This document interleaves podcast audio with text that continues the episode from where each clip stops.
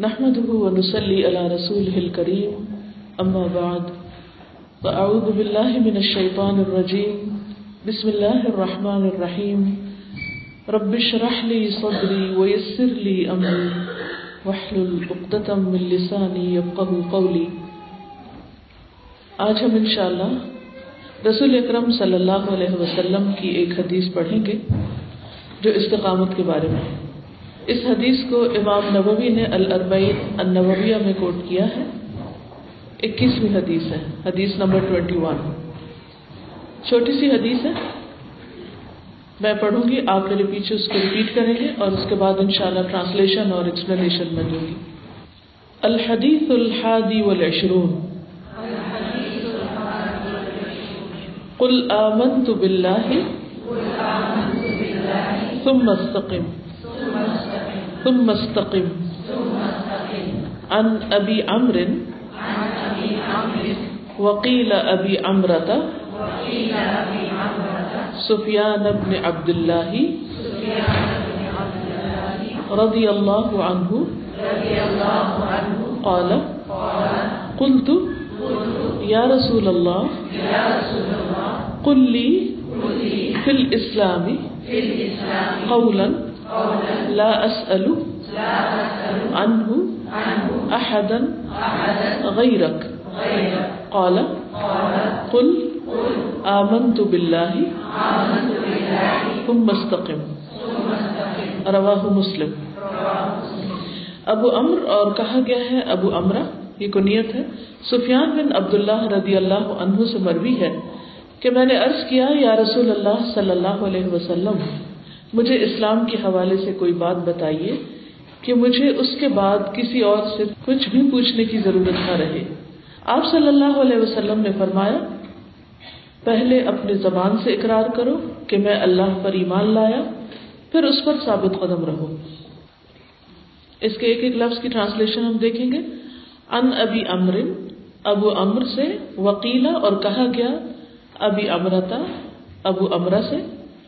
سفیان ابن عبداللہ رضی اللہ عنہ قال، وہ کہتے ہیں، یا انہوں نے کہا قل تو میں نے کہا، یا رسول اللہ، اے اللہ کے رسول صلی اللہ علیہ وسلم، قل لی، کہیے مجھ سے فل اسلام اسلام کے بارے میں قولن کوئی بات، اسلام کے بارے میں مجھ سے کوئی بات کہیے، مجھے کچھ بتائیے، لا اسألو کہ میں نہ سوال کروں ان اس کے بارے میں احدن کسی ایک سے بھی غیر کا آپ کے سوا یا آپ کے بعد۔ قالا فرمایا، قل، آپ کہیے آمن تو بلّہ کہ میں اللہ پر ایمان لایا تم مستقم پھر اس پر استقامت اختیار کیجیے۔ ثابت قدم رہیے۔ اس حدیث کو ہم عربی ریسیٹیشن میں بھی سنتے ہیں۔ قل آمنت بالله ثم استقم۔ عن أبي عمرو وقيل أبي عمرة سفيان بن عبد الله رضي الله عنه قال، قلت يا رسول الله، قل لي في الإسلام قولا، لا أسأل عنه أحدا غيرك. قال، قل آمنت بالله ثم استقم. یہ حدیث کچھ اور ترک یعنی اور واسطوں سے بھی روایت ہوئی ہے اور اس میں تھوڑے سے الفاظ مختلف ہیں۔ آپ نے دیکھا ہوگا کہ بعض اوقات ہم پڑھتے ہیں کہ حدیث چار ہزار حدیث فلاں نے یاد کی بیس ہزار فلاں نے پڑھی تو وہ کہاں ہیں؟ کیونکہ میکسیمم نمبر جو ملتا ہے وہ تین چار ہزار سے زیادہ نہیں۔ تو وہ اتنی زیادہ حدیثیں کہاں تھیں؟ وہ اصل میں ہوتا یہ ہے کہ ایک سبجیکٹ پر ایک حدیث ہوتی ہے، لیکن اس کی مختلف لائنز آف ٹرانسمیشن ہوتی ہیں اور ہر لائن کا الگ نمبر ہوتا ہے، اس کا الگ کوڈ ہے۔ اور اس وجہ سے پھر ایک حدیث کئی حدیثیں بن جاتی ہے اسی حدیث کے اسی معنی کے اسی روایت کے جو دوسرے طرق ہیں، ان میں سے ایک طریقے پر آتا ہے کہ رسول اللہ صلی اللہ علیہ وسلم سے جب پوچھا گیا کہ اسلام کے بارے میں مجھے کوئی بات بتائیے کہ اس کے بعد مجھے کسی اور سے کچھ پوچھنا نہ پڑے یعنی کوئی چھوٹی سی بات ہو کہ میں اس کو پکڑ لوں اور اس پر جم جاؤں۔ تو آپ صلی اللہ علیہ وسلم نے یہی بات فرمائی اور اس کے ساتھ ایک اور بات بھی فرمائی، اور وہ کیا تھی؟ اس نے جب پوچھا کہ میں کس چیز سے بچوں؟ ایک تھا کرنے کا کام اور ایک تھا بچنے کی چیز۔ تو آپ نے اپنی زبان کی طرف بس اشارہ کیا کہ اس کے بارے میں محتاط رہنا ہے۔ ایک اور روایت میں آتا ہے، سفیان ابن عبداللہ الثقفی۔ یعنی اس سے پتہ چلتا ہے کہ یہ طائف کے علاقے کے رہنے والے تھے۔ قبیلہ ثقیف جو تھا وہ وہیں کا تھا۔ ثقفی سے مروی ہے کہ میں نے عرض کیا، اے اللہ کے رسول صلی اللہ علیہ وسلم، مجھے کوئی نصیحت کیجیے نصیحت کی ایک بات بتائیے جس پر میں مضبوطی سے قائم رہوں۔ رسول اللہ صلی اللہ علیہ وسلم نے فرمایا، کہو، میرا رب اللہ ہے، پھر اس پر مضبوطی سے جم جاؤ۔ میں نے کہا، اے اللہ کے رسول صلی اللہ علیہ وسلم، آپ کو میرے بارے میں سب سے زیادہ کس چیز کا خوف ہے؟ یعنی کس چیز سے مجھے سب سے زیادہ ڈرنا چاہیے؟ آپ مجھے اس بارے میں کیا بتائیں گے؟ تو رسول اللہ صلی اللہ علیہ وسلم نے اپنی زبان مبارک کو پکڑا اور پھر فرمایا، اس سے اس سے ڈرو۔ ہم بہت سی ڈرنے کی چیزوں سے ڈرتے رہتے ہیں اور وہ باہر کی ہوتی ہے ہم لوگوں سے ڈرتے ہیں، ہم سانپ بچھو سے ڈرتے ہیں، ہم شیر چیتا سے ڈرتے ہیں، ہم اندھیرے سے ڈرتے ہیں، کاکروچ سے ڈرتے ہیں۔ چھوٹی چھوٹی چیزوں سے ڈرتے ہیں، لیکن جو بڑے بڑے دشمن ہمارے اپنے اندر بیٹھے ہوئے ہیں، ہم ان سے نہیں ڈرتے۔ بعض اوقات باہر سے آنے والے جو خطرات ہیں، جن سے ہم بچتے رہتے ہیں، ان سے تو بچاؤ بھی کافی رکھتے ہیں۔ اور بعض اوقات وہ صرف ایک وہم ہوتا ہے، وہ حقیقی خوف کی چیز نہیں بھی ہوتی۔ لیکن جس چیز سے ہمیں ڈرنا چاہیے اور جس کا نقصان ہمیں اکثر پہنچتا ہی رہتا ہے، اور وہ ہماری زبان، اس کے بارے میں ہم بہت بے فکر رہتے ہیں۔ ایک موقع پر ایک صحابی کہیں جا رہے تھے تو انہوں نے دوسرے سے اسی طرح نصیحت چاہی تو کہا کہ میں ایک ایسے علاقے میں جا رہا ہوں کہ جہاں ہمارے دشمن بھی ہیں تو مجھے کیا کرنا چاہیے؟ تو انہوں نے کہا کہ دشمنوں سے زیادہ تمہیں اپنے گناہوں سے ڈرنا چاہیے، کیونکہ انسان کا کوئی دشمن اس کے اپنے گناہوں سے زیادہ اس کے لیے نہیں ہے۔ کیونکہ دنیا میں جتنے بھی لوگ ہمیں کوئی نقصان دے سکتے ہیں، کوئی ہم سے حسد رکھتا ہے یا کوئی ہم سے نفرت کرتا ہے یا بلا وجہ کی اس کو ہم سے کوئی ضد ہو گئی ہے۔ تو ہم اس غم میں، اس فکر میں، اس پریشانی میں رہتے ہیں، فلاں نے مجھے یہ کیوں کہہ دیا، فلاں ایسا کیوں کر رہا ہے؟ لیکن حقیقت یہ ہے کہ اللہ کا عزت نہ ہو تو وہ ہمیں کوئی کچھ نقصان دے ہی نہیں سکتے۔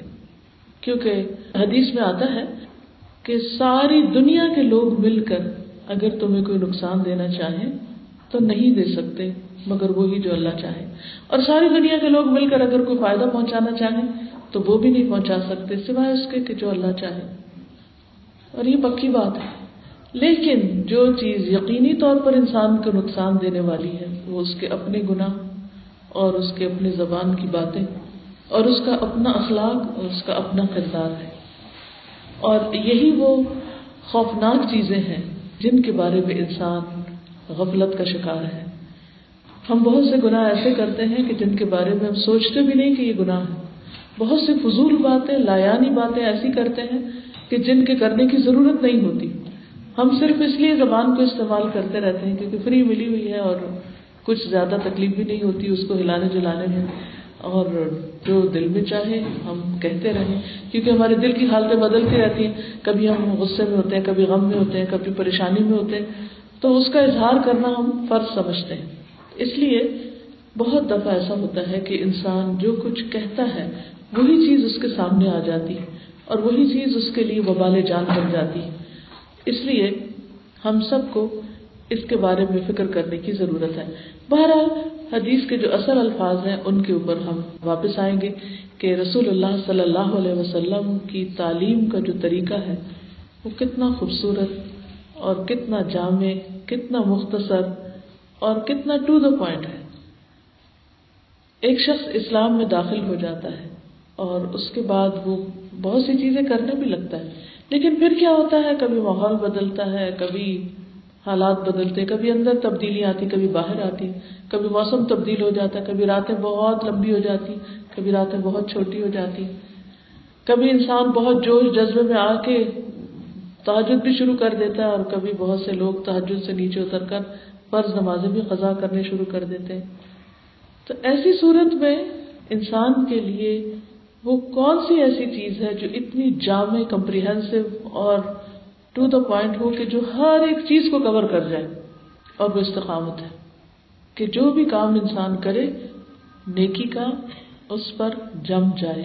جو کچھ بھی اللہ کی عبادت اور اللہ سبحانہ و تعالیٰ کی اطاعت اور اس پر ایمان کا تقاضا ہے، اس پر پوری طرح پھر اپنے آپ کو فکس کر لے، اپنے آپ کو اس طرح جمائے کہ اس سے پھر ہلے نہ۔ وہ اس کی ایسی عادت بن جائے کہ پہاڑ ٹل جائے لیکن وہ چیز اس کے ہاتھ سے نہ چھوٹے۔ اب اس میں آپ دیکھیے کہ ایک تو ایمان پر بات کی گئی اور دوسری استقامت پر ہے۔ تو ایمان جو ہے وہ صرف دل میں نہیں ہوتا، ایمان زبان پر بھی ہوتا ہے اور ایمان انسان کے پورے آزاد کے ساتھ بھی منسلک ہوتا ہے۔ یعنی ایمان کا بیج تو دل میں ہوتا ہے، اس کا اقرار زبان سے کیا جاتا ہے، لیکن اس کا اظہار انسان اپنے آزاد سے کرتا ہے۔ یعنی ہاتھ، پاؤں اور دل، دماغ، سارے کا سارا پھر اس کے مطابق ایکٹ کرتا ہے۔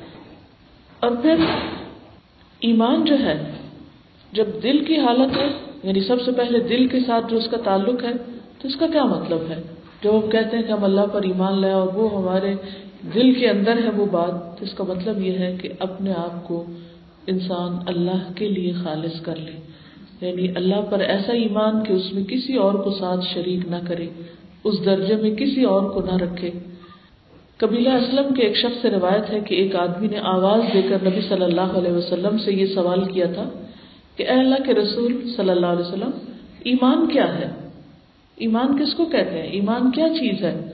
تو آپ نے فرمایا، صرف ایک لفظ میں، اخلاص۔ یعنی ایمان اپنے آپ کو اللہ کے لیے خالص کرنے کا نام ہے۔ کیونکہ سورت القاف میں اللہ تعالیٰ فرماتے ہیں، ومن كان يرجو لقاء ربه فليعمل عملا صالحا ولا يشرك بعبادة ربه احدا جو شخص اللہ سے ملاقات کی امید رکھتا ہے، کہ اسے اللہ سے جا کے ملنا ہے۔ اسے چاہیے کہ وہ اچھے کام کرے اور اپنے رب کی عبادت میں کسی کو بھی شریک نہ کرے۔ کسی انسان کی خوشی کے لیے اور کسی دنیاوی مفاد کے لیے عبادت نہ کرے، بلکہ صرف اللہ کا حق پہچانتے ہوئے اس کے جتنے بھی انعامات ہیں اور احسانات ہیں ہم پر، اس کا شکر ادا کرتے ہوئے سب سے زیادہ اسی کو اہمیت دے، اسی کے آگے جھک جائے، اسی کے لیے سجدہ ہو، اسی کے لیے قربانی ہو، اسی سے دعا مانگنا ہو، اپنی محبت، خشیت توکل، یہ ساری چیزیں اسی کے ساتھ وابستہ ہو جائیں۔ ہم ہر نماز میں کہتے ہیں ایا کا نابود و ایا کا نستعین صرف تیری ہم عبادت کرتے ہیں اور صرف تجھی سے ہم مدد چاہتے ہیں۔ کیونکہ اللہ سبحانہ و تعالیٰ صرف وہ عمل قبول کرتا ہے جو خالص اس کے لیے ہو اور اس کے کرنے سے خالص اسی کی رضا مقصود ہو، اسی کا چہرہ مقصود ہو، اسی کے دیدار کا شوق ہو اور کسی اور کی توجہ نہیں۔ کیونکہ بعض اوقات ہم کام کر کے کیا چاہتے ہیں کہ دوسرے لوگ ہماری طرح متوجہ ہو جائیں، یا دوسرے لوگوں سے ہمیں کوئی اپریسیشن مل جائے، یا کوئی ہمیں اپریشیٹ کر دے، یا اس سے ہمیں کچھ فائدہ ہو جائے۔ تو جب تک اپنے اندر یہ کیفیات محسوس ہو تو ان کو نکالنے کی مسلسل جد و جہد کرتے رہنا چاہیے۔ حتیٰ کہ ہمارے اندر اس بات کی طلب نہ رہے کہ اللہ کے سوا کوئی اور بھی ہم سے عبادت کرنے پر خوش ہو جائے۔ جب بچے چھوٹے ہوتے ہیں نا تو وہ ماں باپ کو خوش کرنے کے لیے اچھے اچھے کام کرتے ہیں۔ ماں باپ کو خوش کرنے کے لیے نماز پڑھتے ہیں۔ یا پھر ان کو کوئی شاباش ملتی ہے یا کوئی انعام ملتا ہے تو وہ روزے رکھ لیتے ہیں یا اور اسی طرح کے کچھ کام کر لیتے ہیں۔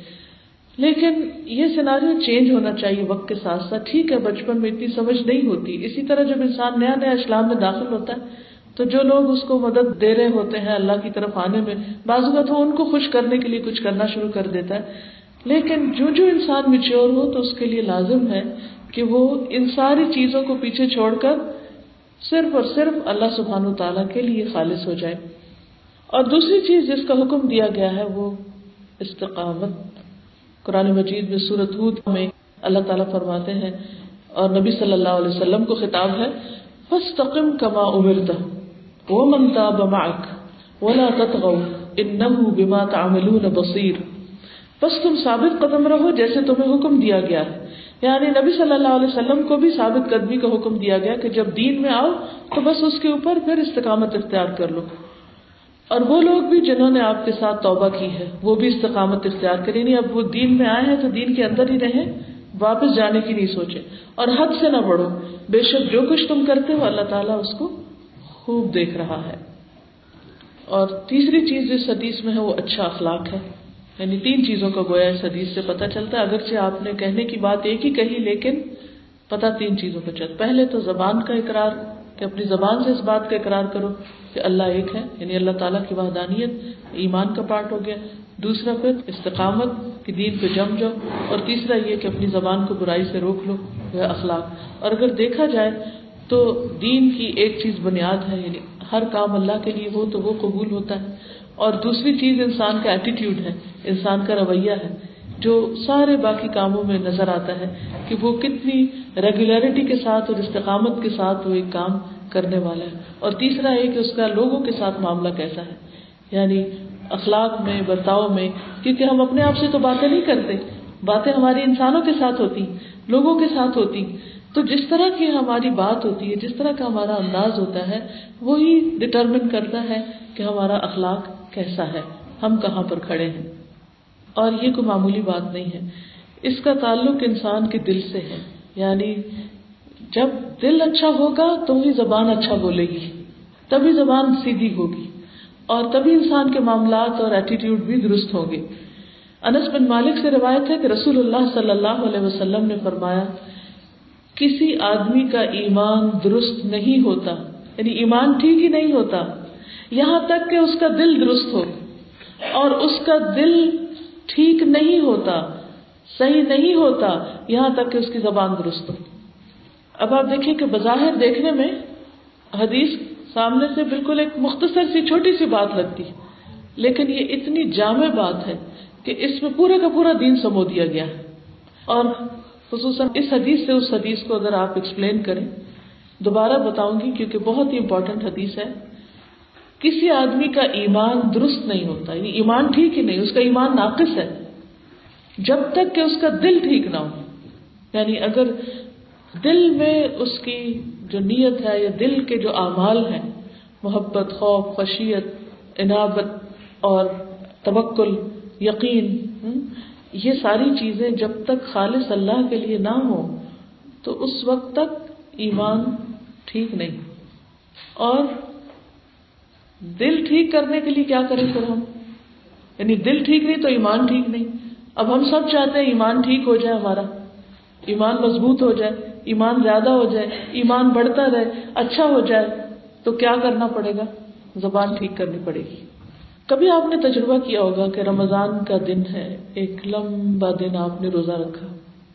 اور روزہ جیسے جیسے گزرتا جاتا ہے نا، تو ایمان کی کیفیت میں اضافہ ہوتا جاتا ہے۔ ایک طرف بھوک لگتی ہے، لیکن اس کے ساتھ ساتھ انسان اپنے اندر اتنی ایک راحت بھی محسوس کرتا ہے، ایمان کی لذت آنے لگتی یعنی روزہ ایک ایسی عبادت ہے کہ جس میں واقعی انسان کو ایمان کی حلاوت نصیب ہوتی آپ نے سارے دن کا روزہ رکھا، آپ کی ایمان کی حالت بھی بہت اچھی تھی، آپ ذکر بھی کرتے رہے، آپ اچھے اچھے کام کرتے رہے، اچھی اچھی باتیں سوچتے رہے۔ اب کیا ہوا کہ افطار کا وقت ہے اور سب جلدی جلدی بچے بھی اور شوہر بھی سب گھر آ رہے ہیں، بیٹھے ہیں، کھانا لگایا ہے۔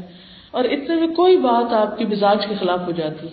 کسی بچے نے کوئی گڑبڑ کر دی، کچھ گرا دیا، مثلاً شربت گرا دیا، یا کچھ اور کر دیا، یا آپ سارے دن کے تھکے ہوئے تھے کیونکہ روزے سے ایک تھکاوٹ بھی ہو جاتی، تو اتنے میں شوہر نے آ کے صرف اتنا کہہ دیا کہ بس آج یہی بنا صرف اتنا۔ کوئی بھی چھوٹی سی چیز جس نے آپ کو ٹریگر کر دیا اور آپ ایک دم غصے میں آ گئے اور اسی وقت آپ نے کچھ نہ کچھ بول دیا، دو لفظ بول دیے۔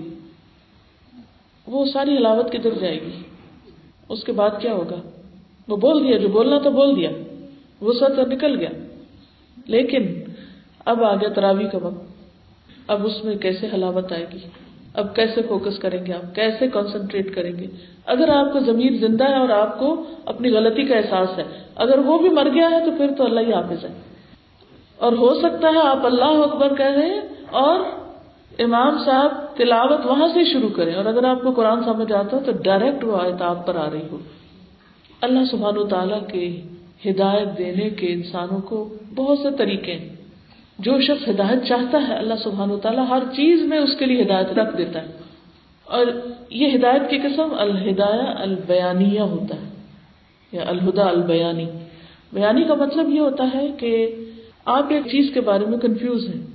اتنے میں آپ نماز شروع کرتے ہیں اور وہی وہی آیت آ جاتی اور آپ کو دماغ روشن ہو جاتا ہے، آپ کو جواب مل جاتا ہے۔ آپ بیٹھتے ہیں کسی کے پاس اور اس کے منہ سے کوئی ایسی بات نکلتی ہے کہ جو آپ کے سوال کا جواب ہوتی۔ یہ ایسے ہی نہیں، اس نے کہہ دی بات۔ اس کو تو خبر بھی نہیں جو کچھ کہہ رہا ہے وہ۔ اسے نہیں پتا کہ آپ کے اندر کیا ہے۔ لیکن اللہ سبحانہ و تعالیٰ اس کے ذریعے آپ کے سامنے لے آتا ہے۔ آپ کہیں سے گزر رہے ہوتے ہیں، کوئی کتاب اٹھاتے ہیں، وہ کھولتے ہیں، پڑھتے ہیں۔ تو سو مینی ویز۔ آپ بادلوں کی طرف دیکھتے ہیں بارش برستے دیکھتے ہیں۔ اگر آپ کے اندر دل کی آنکھیں روشن ہیں، تو آپ کو ہر لمحہ سبق ملتے رہتے ہیں۔ آپ کے اندر اگر عبرت عبرت یا سبق لینے کا موجود ہے انصر یا آپ کے اندر جذبہ ہے، تو ہر چیز آپ کو سبق دے گی۔ فی کل شعین آیا ہر چیز کے اندر ایک نشانی، ایک سبق ہے۔ لیکن وہ سبق ہمیں کیوں نہیں ملتا؟ کیونکہ ہم اپنے آپ کو بہت عالم، فاضل، بہت اچھا سمجھ رہے ہوتے ہیں۔ ہم سمجھتے ہیں، ہمیں بالکل ہمارے اندر تو غلطی ہے ہی نہیں۔ ہم نے تو کچھ برا کیا ہی نہیں۔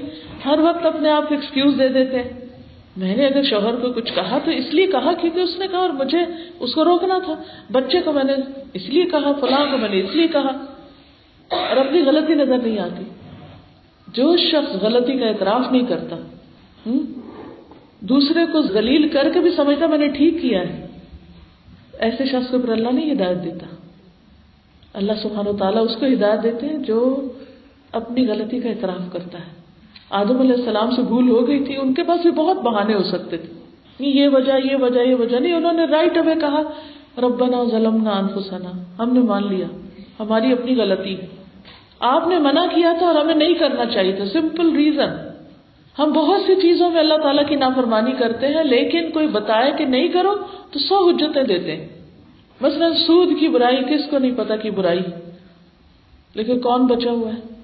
اور اگر آپ کسی سے بات کریں تو اتنی زیادہ دلیلیں آپ کو دیں گے اور اس بات کو بھول جائیں گے کہ اللہ نے منع کیا اللہ کا ایک حکم آپ کی سو دلیلوں پہ بھاری ہے، اگر ایمان ہے۔ تو اگر انسان کے اندر صحیح رستے کی تلاش ہوگی تو اللہ تعالیٰ کا وعدہ ہے وہ یہ دی النیب جو اس کی طرف رجوع کرے گا، وہ اس کو ہدایت ضرور دے گا۔ تو وہ ہدایت کہاں سے آئے گی؟ ضروری نہیں کہ آپ قرآن پاک کی کوئی تفسیر سنیں گے تو تبھی وہ اللہ تعالیٰ کسی کے منہ سے بھی آپ کے لیے کہلوا دے گا۔ وہ دو لوگ آپس میں بات کر رہے ہوں گے، ایک دوسرے کو کہہ رہا ہوگا اور سبق وہ آپ کے لیے ہوگا۔ وہ کہیں نہ کہیں سے آپ تک میسج پہنچ جائے گا۔ لیکن ہماری اصلاح اور ہمارا تزکیہ صرف اس وقت ہو سکتا ہے۔ تو ایمان درست نہیں ہوتا جب تک دل درست نہ ہو۔ تو ہر وقت کس کو واچ کرنا چاہیے؟ اپنے دل کو۔ اپنی اندر کی آنکھوں سے اپنے دل میں جانگ جانگ کے دیکھتے رہے کچھ گڑبڑ تو نہیں ہے۔ کیونکہ ایک ہوتا ہے نفس مطمئنہ۔ جب آپ کسی کے ساتھ زیادتی نہیں کرتے، کسی کو تکلیف نہیں دیتے، کوئی گناہ کا کام نہیں کرتے، اللہ سبحانہ و تعالیٰ کی اطاعت کے مطابق زندگی بسر کرتے۔ تو آہستہ آہستہ آہستہ آہستہ وہ اطمینان آتا چلا جاتا ہے۔ لیکن جب آپ نافرمانی کے کام کرتے ہیں، تو پھر وہ اضطراب آنا شروع ہو جاتا ہے۔ بے چینی، بے قراری اور پریشانی۔ اور پھر وہ ٹھیک کیسے ہوگی؟ جب زبان ٹھیک ہوگی۔ تو دل کے ساتھ ساتھ زبان سے نکلنے والی گفتگو کا جائزہ ضروری ہے۔ زبان کے گناہ ہوتے کب زیادہ ہے جب ہم زیادہ باتیں کرتے ہیں۔ آپ تجربہ کر کے دیکھ لیجیے کہ اگر آپ صرف سنا رہے ہیں اور بولے چلے جا رہے ہیں، تو اس میں غلطی کے امکان زیادہ ہے کیونکہ بہت دفعہ ایسا ہوتا ہے کہ کسی بھی مجلس میں آپ بیٹھے دیکھیے، گھر میں بھی ہم دیکھ سکتے ہیں۔ ہم اپنے بچوں سے پوچھ سکتے ہیں کہ ہمارے بولنے کا انداز کیا ہے۔ اصل گواہی تو وہ دیں گی تو اس میں آپ دیکھیے کہ ٹھیک ہے، ہم یہ کہہ سکتے ہیں تو بچے ہیں، لیکن کسی بھی شخص کے اخلاق کا سب سے بڑا گواہ اس کا اپنا گھرانہ ہوتا ہے کہ اس کا اپنے گھر والوں کے ساتھ کیا معاملہ ہے؟ وہ اس کو کیا گریڈ دیتے ہیں؟ ان کی ریٹنگ کیا ہے؟ کیونکہ باہر تو مجبوری ہوتی ہے اچھا اخلاق رکھنے کی، لیکن گھر میں تو نہیں ہوتی نا۔ لہذا ایمان درست نہیں جب تک دل درست نہیں، اور دل درست نہیں جب تک زبان درست نہیں۔ مردوں کے مقابلے میں یہ سائنٹیفکلی پرووڈ بات ہے کہ عورتیں زیادہ بولتی ہیں۔ اس لیے ہمیں اور زیادہ خطرہ ہے۔ تو اس بارے میں ہم سب کو اپنے ایمان کی اصلاح کے لیے، ایمان کی درستگی کے لیے۔ اور جب ایمان ٹھیک ہو جائے گا، پھر نمازیں، روزہ، حج زکات سب چیزیں ٹھیک ہو جائیں گی۔ بہیویئر ایٹیٹیوڈ ہر چیز کے اوپر اثر پڑے گا۔ اور اس کی درستگی کے لیے میں صرف ایک ٹپ آپ کو دوں گی ایکسٹرا باتوں سے پرہیز۔ ضرورت کی بات، فائدے کی بات، جس سے خود کو یا کسی کو فائدہ پہنچے۔ خود کو فائدہ پہنچتا ہے ذکر وغیرہ سے، اور دوسروں کو فائدہ پہنچتا ہے جب ہم ان کی خیر خائی کی کوئی بات کریں، ان کے ساتھ اچھی طرح بات کریں۔ اور وہ بات ضروری نہیں کہ صرف بہت خوش آمد کی بات ہوگی، بعض اوقات وہ بات نہیں انل منکر بھی ہو سکتی امر بالمعروف بھی ہوگی اور نہیں انل منکر بھی ہوگی۔ کہ اچھی بات کے بارے میں بتائیں اور بری بات سے روکیں۔ اس کا یہ مطلب نہیں کہ ہر وقت ہم ان کو کوئی قرآن کی آیت سنائیں یا کوئی حدیث ہی سناتے رہیں۔ اگر آپ کو یاد ہے تو بہت اچھی بات ہے، کبھی کبھی سنا دیں، لیکن ہر وقت نہیں۔ میں بات کر رہی تھی گھر کی خواتین کی کہ گھر میں ہم اعتدال چھوڑ دیتے ہیں۔ اگر ہم دین کے بارے میں بھی بات کرنا چاہتے ہیں تو اتنی لمبی تقریر کریں گے بچوں کو کہ وہ کان بلاک کر دیں گے۔ اور پھر بعض اوقات ہم پہلے خود غفلت کرتے ہیں، پھر جب ہمیں ہوش آتی تو پھر ہم چاہتے ہیں بچوں کو اوور نائٹ ہر چیز آ جائے۔ ایسا نہیں ہو سکتا، اس میں صبر کی ضرورت ہوگی، انتظار کی ضرورت ہوگی، دعا کی ضرورت ہوگی، اور مسلسل محنت کرنے کی، استقامت کی ضرورت ہوگی۔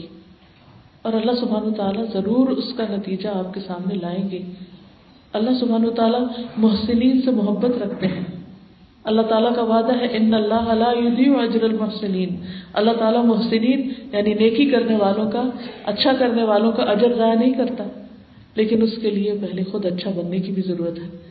اور وہ اچھا صرف لوگوں کے ساتھ نہیں، خود اپنے گھر والوں کے ساتھ اچھا بننے کی ضرورت ہے۔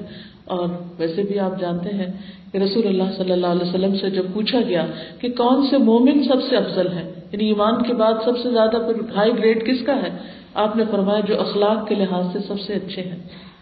پھر اسی طرح رسول اللہ صلی اللہ علیہ وسلم نے فرمایا، قیامت کے دن میزان میں سب سے افسل اور بھاری چیز اچھے اخلاق ہے اور اخلاق کیا ہوتی ہیں؟ عادات خلق کی جمع ہے اخلاق۔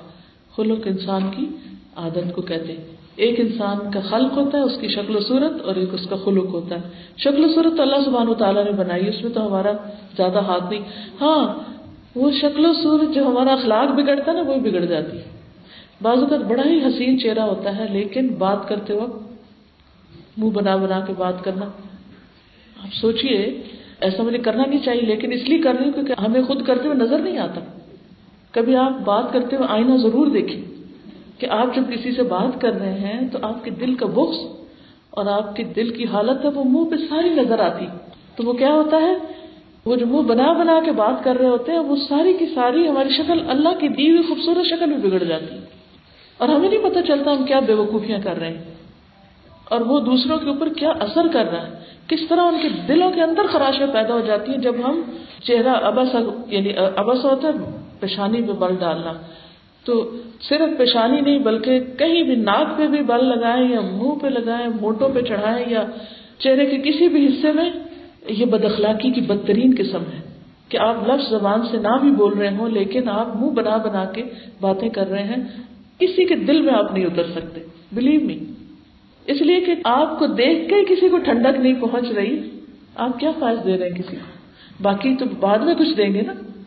یعنی ہم ایک چیز جو بغیر کچھ خرچ کیے کسی کو دے سکتے ہیں ایک اچھی اسمائل ایک محبت والا چہرہ ہے۔ محبت والی نگاہیں ہیں۔ ایک توجہ والی چیز ہے۔ اگر وہی نہیں ہم کسی کو دے سکتے جس پہ کچھ بھی خرچ نہیں ہوتا، تو ہم اور کیا دیں گے؟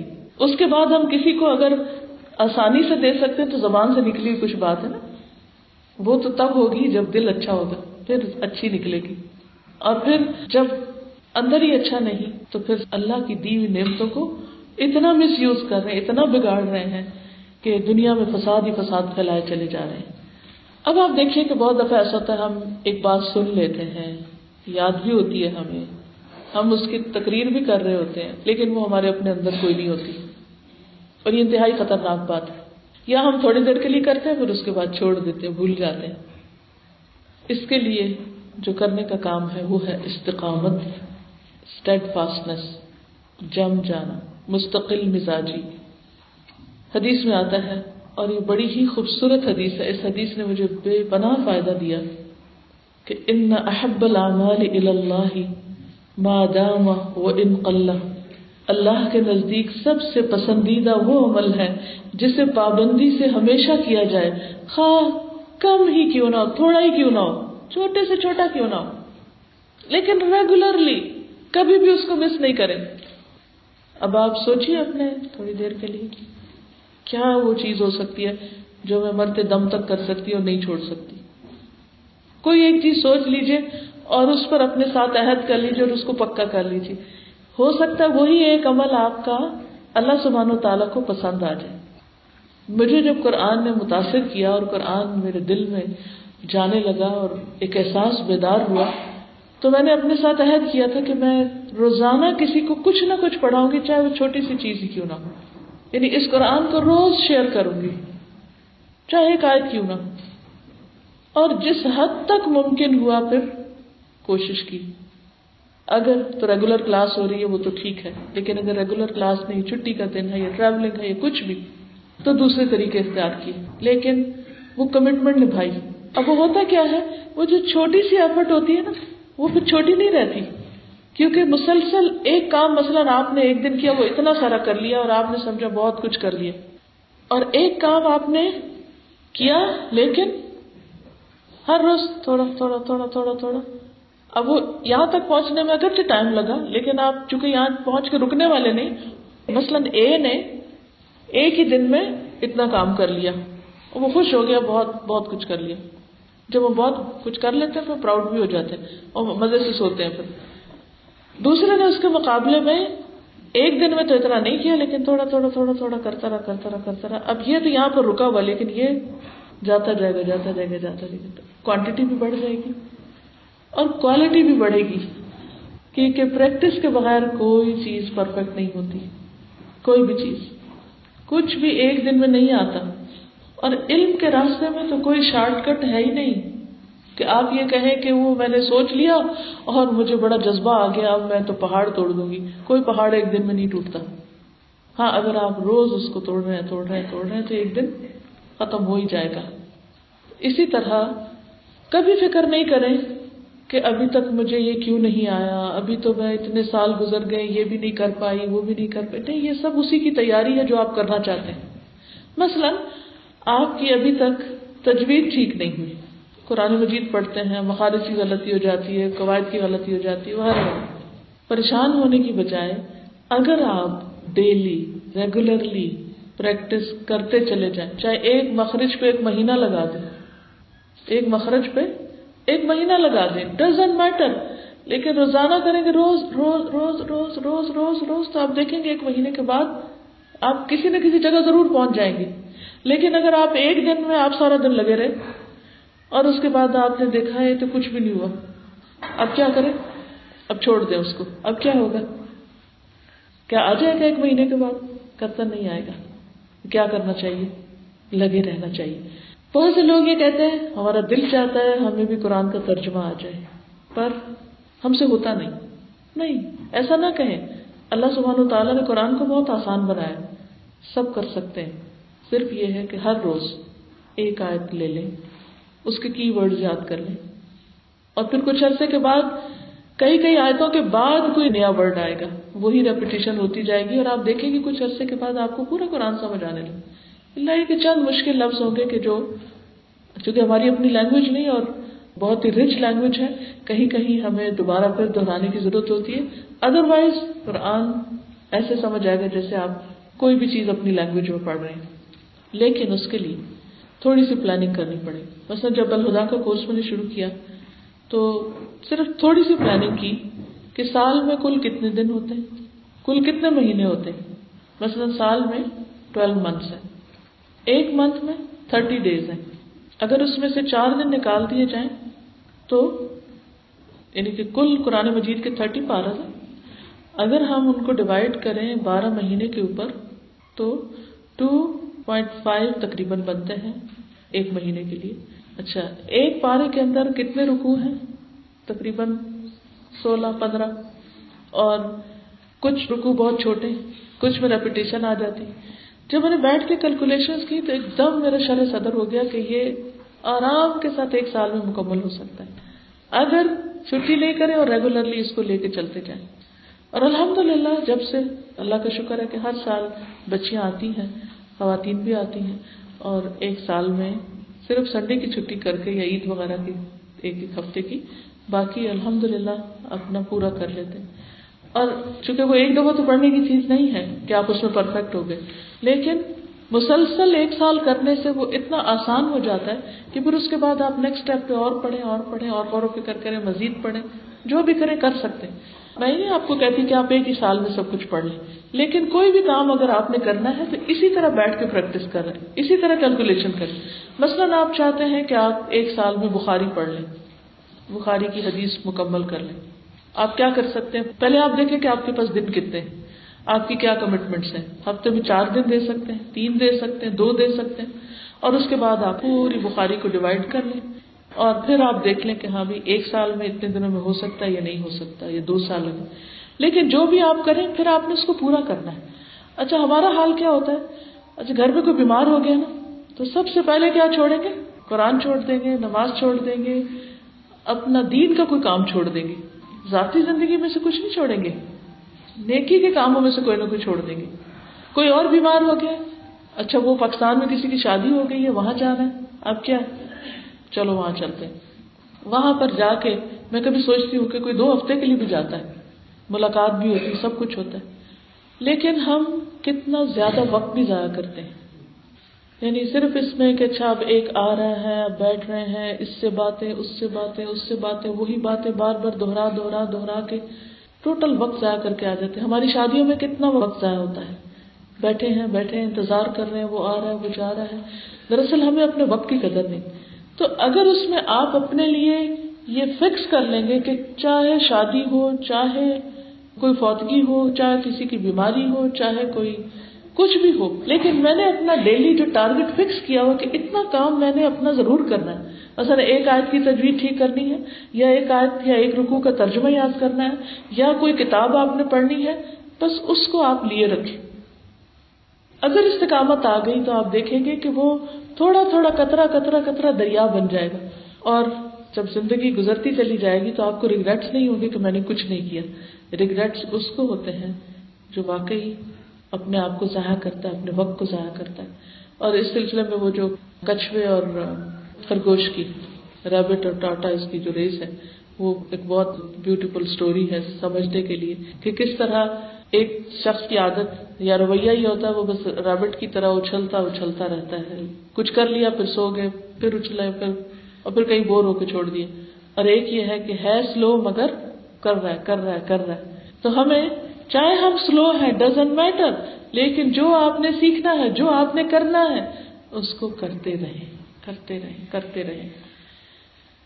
صحیح مسلم کی روایت میں آتا ہے، آل محمد صلی اللہ علیہ وسلم کا یہی معمول تھا کہ جب کوئی عمل کرتے تو اسے مستقل مزاجی سے کرتے۔ بدو کا لفظ آتا ہے، اسے جما کے کرتے، اچھی طرح کرتے ریگولرلی کرتے۔ آج جب میں اسکول میں آئی تو مجھے بتایا گیا کہ تین چار مدرز نے کام شروع کیا تھا اور ایک چھوٹے سے گھر سے شروع کیا اور کرتے کرتے ماشاء اللہ پانچ سو بچے ان کے پاس ہیں اور ففٹی فائیو کا اسٹاف ہے۔ جی الحمد للہ الحمد للہ بگ اچیومنٹ لیکن یہ ایک دو دن میں نہیں ہوا، ایک دو مہینے میں نہیں ہوا۔ اس کو کئی سال لگے ہیں۔ لیکن وہ کیوں اس میں کوالٹی اور کوانٹٹی دونوں بڑھتے گئے؟ کیونکہ ریگولرلی ہوتا گیا۔ اور کرتے کرتے پوری پلاننگ کے ساتھ کہ سال کے کتنے ویک ہیں، ہر ویک میں کیا سکھانا ہے۔ اب کچھ سالوں کے بعد وہ چیزیں آٹومیشن پہ آ جاتی۔ پھر آپ کی ایفرٹ ان چیزوں میں ہر وقت پلاننگ میں نہیں لگتی۔ لیکن ایک دفعہ اگر آپ کچھ کرنا چاہتے ہیں زندگی میں، اس کو اچھے سے پلان کر لیں۔ جب وہ پلان ہو جائے، تو پھر اس کو چینج نہیں کرے روز اس کے اوپر جم جائے۔ ایک اور حدیث میں آتا ہے، آپ صلی اللہ علیہ وسلم کو دین میں سب سے زیادہ پسندیدہ عمل وہی تھا جس پر ہمیشگی اختیار کی جائے۔ ایک اور جگہ پر آپ صلی اللہ علیہ وسلم نے فرمایا، عمل وہی اختیار کرو، وہی کام کرو جس کی تم میں طاقت ہو۔ یعنی پہلے اپنے آپ کو بھی دیکھو۔ اتنا بڑا گول نہیں رکھ لو یا اتنا بڑا ٹارگیٹ اپنا نہیں کہ جس کو تم اچیو کر ہی نہ سکو۔ تمہارے بس کی بات ہی نہیں۔ مثلاً، میں اگر کہوں کہ میں ایک سال کے بعد فرینچ میں قرآن پڑھاؤں گی اور فرینچ مجھے آتی نہ ہو۔ اور میں ادھر ادھر ہاتھ پاؤں ماروں اچھا میں یہاں سے بھی فرینچ سیکھ لوں، وہ بھی کر لوں، وہ کروں، اور کبھی ہفتے میں دو دن پڑھوں، کبھی چار دن، کبھی نہ پڑھوں۔ اور اتنے میں سال گزر جائے پھر میں پینک ہوں کہ میں پورا ہی نہیں ہوا۔ اور فرسٹریٹ ہو کہ میں کچھ نہیں کر سکتی، مجھے تو ہو ہی نہیں سکتا۔ تو اس میں نہ ہونے کا قصور نہیں سے میرا اپنا قصور ہے کہ میں نے جو طریقہ اختیار کیا وہ ٹھیک نہیں۔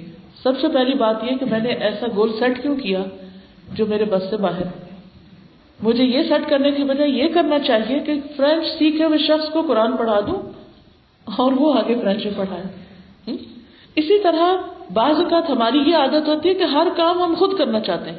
ہم چاہتے ہیں وہ بھی ہم اپنے ذمے لے لیں جو ہم کر سکتے ہیں، اور وہ بھی لے لیں جو ہم نہیں کر سکتے تو وہ کام بہت اچھا ہے۔ اب مثلاً میں کہوں، میرا تو بہت دل کٹتا ہے فرینچ مسلم کے لیے۔ ان کے لیے زندگی بہت مشکل ہو گئی ہے کیونکہ خواتین کو نکاب کی پرمیشن نہیں ہے اور ان کو اسلام کے بارے میں بہت اویئرنیس کے ریسورسز نہیں ہے اچھا کوئی اتنا نہیں کر، چلو میں ہی کر لیتی ہوں۔ نہیں دس از رانگ ہر چیز مجھے نہیں کرنی۔ تو اسی طرح جب آپ کسی کو کوئی کام کرتے ہوئے دیکھیں، مثلاً کوئی اسکول چلا رہا ہے، بہت سکسیزفل اسکول اب آپ کو یہ تو بہت نیکی کا کام، مجھے بھی یہ کرنا چاہیے۔ اور آپ اس کو لے کے چل پڑے۔ نہ آپ کے پاس کوالیفیکیشن ہو، نہ آپ کے حالات ایسے ہوں، گھر سے اجازت دیتے ہوں کہ آپ ریگولر رہ سکیں۔ نہ آپ کے فائنینشیل آپ کی جو حیثیت ہے وہ ایسی ہو۔ تو ایسی صورت میں یہ کرنے کی بجائے کہ آپ ایک اسکول کھول لیں، آپ کو یوں کرنا چاہیے کہ جن لوگوں نے اسکول کھولا ہوا ہے، ان کی جا کے مدد کر دیں۔ آپ کو بھی وہی اجر مل جائے گا۔ لیکن اس کے لیے سال کے ہر ہفتے میں ونس اے ویک لازمی جانا پڑے گا۔ ریگولیرٹی کے ساتھ کام کرنا پڑے گا۔ اگر آپ ریگولرلی وہ کام کرتے چلے جائیں گے تو آپ کا ایکسپیرئنس بڑھتا جائے گا اور آپ کے لیے اور راستہ زیادہ کھلتا جائے گا۔ یعنی شروع میں جب ہم چلتے نا تو اتنا سا پیسج ہوتا ہے۔ چلتے چلتے چلتے چلتے چلتے وہ بڑھتا جاتا ہے بڑھتا جاتا ہے اور ایک نہیں کئی ونڈوز اوپن ہو جاتی ہیں۔ لیکن اس کے لیے شرط کیا ہے؟ ریگولیرٹی استقامت، دوام۔ فرمایا کہ وہ کام کرو جس کی تم میں طاقت ہو۔ کیونکہ اللہ سبحان و تعالیٰ ثواب دینے سے نہیں تھکتا۔ اس کے پاس بہت ثواب ہے۔ تم خود ہی اگتا جاؤ۔ گے یعنی ایسا کام بھی نہ شروع کرو کہ جو چار دن تو کیا اور پانچویں دن تھک کے سو گئے کہ میں نہیں کر سکتا۔ یہ کہنا کہ میں نہیں کر سکتا، یہ بہت ہی برا ہے۔ وہ شروع کرو جو کر سکتے۔ اپنے آپ کو ٹرائی ضرور دو، لیکن اچھا بھلا کرتے کرتے شیطان کی باتوں میں آ کے چھوڑ مت دو۔ پھر اسی طرح آپ نے فرمایا کہ اچھا کام وہی ہے جو ہمیشہ ہو، خواہ تھوڑا ہی کیوں نہ ہو۔ چنانچہ نبی صلی اللہ علیہ وسلم جب کوئی نماز شروع کرتے تو اسے ہمیشہ پڑھتے۔ جیسے تحجد ہے تو پھر ہمیشہ پڑھتے۔ دیگر نوافل ہے تو ہمیشہ پڑھتے۔ ابو سلمہ فرماتے ہیں کہ انہوں نے عائشہ رضی اللہ تعالی عنہا سے ان دو رکتوں کے بارے میں پوچھا جنہیں رسول اللہ صلی اللہ علیہ وسلم اثر کے بعد پڑھا کرتے تھے۔ اب یہ آپ کی خصوصیت ہے، ہمیں اجازت نہیں ہے، لیکن آپ کے لیے رخصت تھی۔ تو عائشہ رضی اللہ تعالی عنہا نے فرمایا کہ آپ صلی اللہ علیہ وسلم ان دو رکتوں کو اثر کی نماز سے پہلے پڑھا کرتے تھے۔ پھر آپ ایک مرتبہ کسی کام میں مشغول ہو گئے، پڑھنا بھول گئے۔ تو اس لیے آپ نے بعد میں پڑھی کہ آپ اس کو ہمیشہ پہلے پڑھا کرتے تھے۔ اور پھر آپ جو بھی نماز پڑھتے، اس کو ہمیشہ پڑھتے۔ یعنی ہمیں تو غیر موقع ہے نا اثر سے پہلے کی دو رکت تو یہ جو بعد میں آپ نے پڑھی وہ ہر روز ایسے نہیں پڑھتے تھے، پہلے پڑھتے تھے، لیکن جب ایک دن پہلے نہیں پڑھ سکی تو بعد میں پڑھ لی تو اس سے یہ پتہ چلتا ہے کہ اگر آپ کوئی کام کر رہے ہیں، کوئی آپ کا وظیفہ ہے، کوئی آپ کا طریقہ ہے، جو بھی زندگی میں نیکی کا کام سب کا خیرات ہے، لوگوں کی مدد ہے وٹ ایور کہیں آپ والنٹیئر کرتے ہیں، کچھ بھی۔ اگر کسی وقت، کسی مجبوری کی وجہ سے وہ نہیں کر سکے تو کسی دوسرے وقت میں اس کو کمپنسیٹ کر لیں ڈبل ڈوز کر لیں۔ پھر اسی طرح یہ ہے کہ جس بات کا ارادہ کر لیں، اس پر جمے رہیں۔ حکیم بن نظام کے بارے میں آپ نے سنا ہوگا، حضرت خدیجہ کے بتیجے تھے۔ وہ کہتے ہیں کہ میں نے رسول اللہ صلی اللہ علیہ وسلم سے کچھ مانگا۔ آپ نے مجھے دے دیا۔ کچھ دن کے بعد پھر مانگا۔ آپ نے پھر دے دیا۔ کچھ دن کے بعد پھر مانگا۔ تو آپ نے فرمایا، اے حکیم، یہ دولت بڑی سرسبز اور شیریں ہے بہت میٹھی ہے۔ لیکن جو شخص اس کو دل کو سخی رکھ کے لے تو اس کی دولت میں برکت ہوتی ہے۔ یعنی اسے لالچ نہ ہو اس کا۔ اور جو لالچ کے ساتھ لیتا ہے، تو اس کی دولت میں کچھ بھی برکت نہیں ہوتی۔ جو دولت کو لالچ کے ساتھ لیتا ہے، اس کی دولت میں برکت نہیں ہوتی۔ یعنی جیسے کسی سے ہی کچھ لیا ہے، اس کا حال اس شخص جیسا ہوگا، جو کھاتا ہے لیکن اس کا پیٹ نہیں بھرتا۔ یاد رکھو، اوپر کا ہاتھ نیچے کے ہاتھ سے بہتر ہے۔ یہ نصیحت آپ نے جب ان کو فرمائی، تو حکیم بن نظام کہتے ہیں، میں نے عرض کی، اس ذات کی قسم جس نے آپ کو سچائی کے ساتھ مبوس کیا، اب اس کے بعد میں کبھی کسی سے کچھ نہیں مانگوں گا۔ کبھی کسی سے کچھ نہیں لوں گا حتیٰ کہ میں اس دنیا سے جدا ہو جاؤں۔ یعنی نبی صلی اللہ علیہ وسلم کی بات کو اتنے سچے طریقے سے لیا۔ کہتے ہیں کہ اس کے بعد حکیم بن نظام ہمیشہ کچھ بھی لینے سے انکار کر دیتے تھے۔ یہاں تک کہ وفات پا گئے۔ اب یہ ایک بات انہوں نے بولی اور اس کو پورا کر کے دکھایا۔ جب ہم لوگ کوئی کورس کر رہے ہوتے ہیں یا قرآن مجید پڑھ رہے ہوتے ہیں یا کوئی بھی اچھی چیز پڑھتے ہیں یا لیکچر سنتے ہیں، تو اس وقت ہم اپنے دل میں کچھ عہد کر رہے ہوتے ہیں کہ میں اپنی زندگی میں یہ کام کروں۔ پھر کیا ہوتا ہے؟ وہ ماحول ختم، وہ لیکچر ختم، وہ لوگ چلے گئے، اب ہم رہ گئے اکیلے۔ پھر ہم بہانے بنانے لگتے ہیں۔ وہ تو میں نے اس وجہ سے کہا تھا۔ وہ تو میں نے اس وقت کہا تھا جب میں بہت سمجھدار نہیں تھا۔ وہ تو میں نے ایسے ہی جلدی میں کہہ دیا۔ یعنی وہی وہ نظر، وہ وعدہ، وہ کمٹمنٹ وہ سب بھول جاتے ہیں۔ اور اتنے بہانے کرتے ہیں کہ بس اپنے آپ کو ہی مظلوم سمجھ لیتے ہیں اور سچا مان لیتے ہیں۔ تو پہلے تو یہ ہے کہ اپنی طاقت سے بڑھ کے کوئی چیز لو نہ اپنے اوپر۔ لیکن اگر آپ اچھی طرح جائزہ لے لیتے کہ نہیں میں کر سکتی ہوں اور تھوڑی تکلیف تو ہر کام میں ہوتی ہے، تو پھر اس کے بعد اس بات سے پھرنا نہیں، ہٹنا نہیں، بدلنا نہیں۔ پھر چاہے آسانی ہے یا مشکل، پھر اس کو کرنا ہے۔ اور وہ ایک ٹیسٹ ہوتا ہے۔ جب آپ شروع کر دیتے ہیں تو پھر تھوڑے دن کے بعد وہی کام آسان بھی ہو جاتا ہے۔ پھر اسی طرح یہ ہے کہ جو بھی اللہ تعالیٰ کی اطاعت کے ہم کام کرتے ہیں، ان کو موت تک جاری رکھنا ہے۔ قرآن مجید میں آتا ہے، یا الذین آمنوا اتقوا اللہ حق تقاته ولا تموتن الا وانتم مسلمون۔ کہ اے لوگوں جو ایمان لائے ہو، اللہ کا تقوی اختیار کرو اور تمہیں موت نہ آئے۔ مگر اس حال میں کہ تم مسلمان ہو فرما بردار ہو۔ رسول اللہ صلی اللہ علیہ وسلم نے فرمایا، تم میں سے جو شخص چاہتا ہے کہ اسے جہنم کی آگ سے بچا لیا جائے اور وہ جنت میں داخل ہو جائے۔ تو اسے اس حال میں موت آنی چاہیے کہ وہ اللہ اور یوم آخرت پر ایمان رکھتا ہو اور لوگوں کو وہ دے جو خود لینا پسند کرتا ہو۔ یعنی دوسروں کو کچھ بھی دیتے وقت ویسی اس کی چوائس ہو جیسے اپنے لیے کچھ لیتے وقت ہوتی ہے۔ اب کون سی چیزیں ہیں جو انسان کو استقامت دیتی ہیں؟ وہ کون سے فیکٹرز ہیں؟ کیا طریقہ ہو کہ ہمارے اندر وہ ہیبٹس ڈیولپ ہو جائیں کہ ہم ایک چیز کو کریں اور پھر اس پر جم جائیں؟ سب سے پہلے بات یہ ہے کہ استقامت کے لیے سرات مستقیم کا ہونا ضروری ہے۔ اور سرات مستقیم کو پہچاننا ضروری ہے۔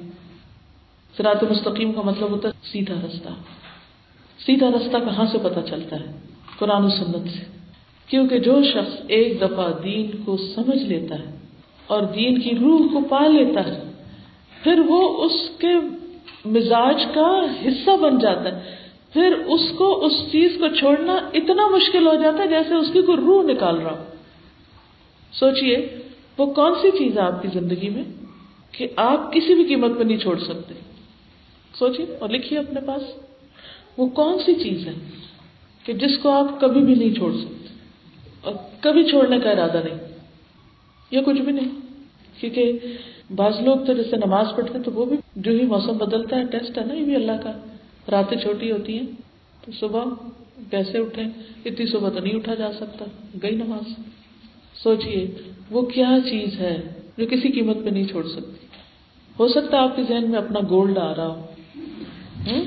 کیونکہ میں اکثر قصے وغیرہ سنتی ہوں نا، مائگریشن کے، پارٹیشن کے، جب پاکستان اور انڈیا میں پارٹیشن ہوئی تو لوگوں کو مائگریٹ کرنا پڑا ادھر سے ادھر۔ تو پوچھتے، کیسے چلے آپ؟ کیا لے کے چلے؟ گولڈ لے کے چلے یہ کرنسی لے کے چلے؟ اگر آپ کو یہ کہا جائے کہ سب کچھ چھوڑ دو، بس ایک کوئی چیز اٹھاؤ، کیا اٹھائیں گے؟ کہ جس کو آپ نہیں چھوڑ سکتے۔ میں اس وقت صرف سوچوا رہی ہوں، آپ خود سوچیے۔ جو وہ چیز ہے نا، وہی آپ کے ساتھ قبر میں جائے گی اور وہی آگے بھی۔ دیکھیے جب ہم امال بول دیتے ہیں نا، بہت ساری چیزیں کٹھی ہو جاتی میں اتنی گٹھڑی نہیں اٹھا سکتی اس شخص نے بھی کیا کہا تھا؟ ایک بات ایسی بتا دیجیے کہ جس کو میں کسی حال میں نہ چھوڑوں گی کسی اور سے نہ پوچھوں اس کے بعد بس بات ختم۔ میں اس پہ پکا رہا ہوں۔ قرآن۔ ٹھیک ہے۔ اگر نہیں کوئی ایسی چیز، تو کچھ نہ کچھ زندگی میں ضرور ہونا چاہیے، جس کے لیے آپ جی رہے ہوں۔ ورنہ زندگی بور ہو جائے گی۔ ورنہ آپ بور ہوتے رہیں گے۔ یہ جو وہ کوئی ایک چیز ہوتی ہے نا، جس سے ہمیں شدید محبت ہوتی ہے، تو پھر ہم یہ نہیں کہ فزیکلی بھی اس کو اٹھائے رکھیں۔ وہ ہمارے خیالوں میں بستی ہے۔ ٹھیک ہے نا؟ وہ ہے اصل چیز، جس کو ہم کسی قیمت پہ نہیں چھوڑ سکتے۔ وہ جو ہمارے دل میں رہتی ہے، وہ جو ہمارے ساتھ ہر جگہ ہوتی، حتیٰ کہ نماز میں بھی نہیں ساتھ چھوٹتی جس کے بارے میں آپ غمگین بھی ہوتے ہیں، جس کے بارے میں آپ فکر بھی کرتے ہیں، جس کے بارے میں آپ خوابیں بھی دیکھتے ہیں۔ جو آپ کو پیشن بن چکی ہے، جس کو آپ کسی قیمت پہ نہیں چھوڑ سکتے، کچھ ہو جائے وہ میں نہیں چھوڑ سکتی۔ دنیا ادھر سے ادھر ہو جائے، وہ نہیں چھوڑ سکتی۔ بس اگر وہ چیز، بے شک آپ مجھے نہیں بتائیں، کیونکہ مجھے بتانے کا فائدہ ہی کچھ نہیں، اپنے آپ سے ہی پوچھے اور بتائیں اگر وہ چیز دنیا کی ہے، تو کیا ہوگا؟ مردے کے ساتھ ہی۔ چھوڑنی پڑ جائے گی نا؟ چھوٹ جائے گی نا؟ تو پھر ایسی تو کوئی چیز نہیں ہونی چاہیے کہ جس کو چھوڑنا پڑے۔ کیونکہ میں تو چھوڑنا ہی نہیں چاہتی اس کو۔ میں چاہتی ہوں ہمیشہ ہی میرے ساتھ ہو۔ ٹھیک ہے نا؟ تو کسی بھی فانی چیز سے محبت کی کسی بھی فانی چیز کو اپنے دل میں بسا لیا، فانی سے بنا دیا کہ جس نے ختم ہو جانا۔ بڑا ہی گھاٹے کا سودا ہے، بڑا ہی نقصان ہے۔ کیونکہ یا تو اس نے چوری ہو جانا یا اس نے خود بھاگ جانا ہے، یا کسی نے اس کو اچکا لینا ہے اور آپ ہاتھ مل کے رہ جائیں گے۔ ایسی چیز ہو جسے کوئی بھی نہ لے سکے، کوئی بھی نہیں۔ کوئی ایک دعا اپنی ایسی بتائیے کہ جو آپ تڑپ کے مانگتے ہو اور ہمیشہ مانگتے ہو اپنے آپ کو ہی بتائیے۔ اپنے آپ کو بے شک مجھے نہیں جواب دیجیے۔ وہ کون سی چیز ہوتی کہ جس کے لیے آپ تڑپتے ہیں؟ یا رب، سب کچھ چھٹ جائے یا نہ چھٹے۔ سوچیے کیونکہ دعاؤں میں بھی جب اخلاص آتا ہے، اور پھر وہ دعا بھی ایک دن مانگنے کی نہیں ہوتی کہ آپ حج عمرے پر گئے اور وہاں تھوڑی سی مانگ کے آ گئے کم از کم روز ایک مانگے روز ایک بار کم سے کم مانگے اور کبھی نہ چھوڑے دعا میں استقامت۔ ایک دعا میں آپ کو بتا دیتی ہوں، اگر پسند ہو تو اختیار کر لیجیے نہیں تو جو چاہے مانگے۔ کیونکہ ہوتا پتہ کیا ہے، جب ہم دعا مانگنے لگتے ہیں تو جو ایک چیز ہمارے دماغ میں چھائی ہوتی ہے نا، وہ ہر وقت اٹھتے بیٹھتے ہیں وہی مانگ رہے ہوتے ہیں یا پھر اسی سے شروع کرتے ہیں، اسی پہ ہی ختم کر دیں۔ اور وہ بدلتی بھی رہتی ہے کبھی بچہ بیمار ہے تو اس کے لیے، کبھی کچھ اور ہے تو اس کے لیے۔ بس جو وقتی پریشانی ہمارے دماغ پہ ہوتی ہے، بس اس کے لیے مانگ لیتے، بات ختم۔ وہ باقی سب ٹھیک ہے۔ کچھ دعائیں اس طرح کی ہوں گی جو آتی جاتی نہیں میں نہیں کہتی کہ وہ نہ مانگے، وہ بے شک مانگتے رہے۔ ایک دعا ایسی جو ہمیشہ ہی مانگے۔ اور وہ ہے اللہ، تیرا دیدار چاہیے۔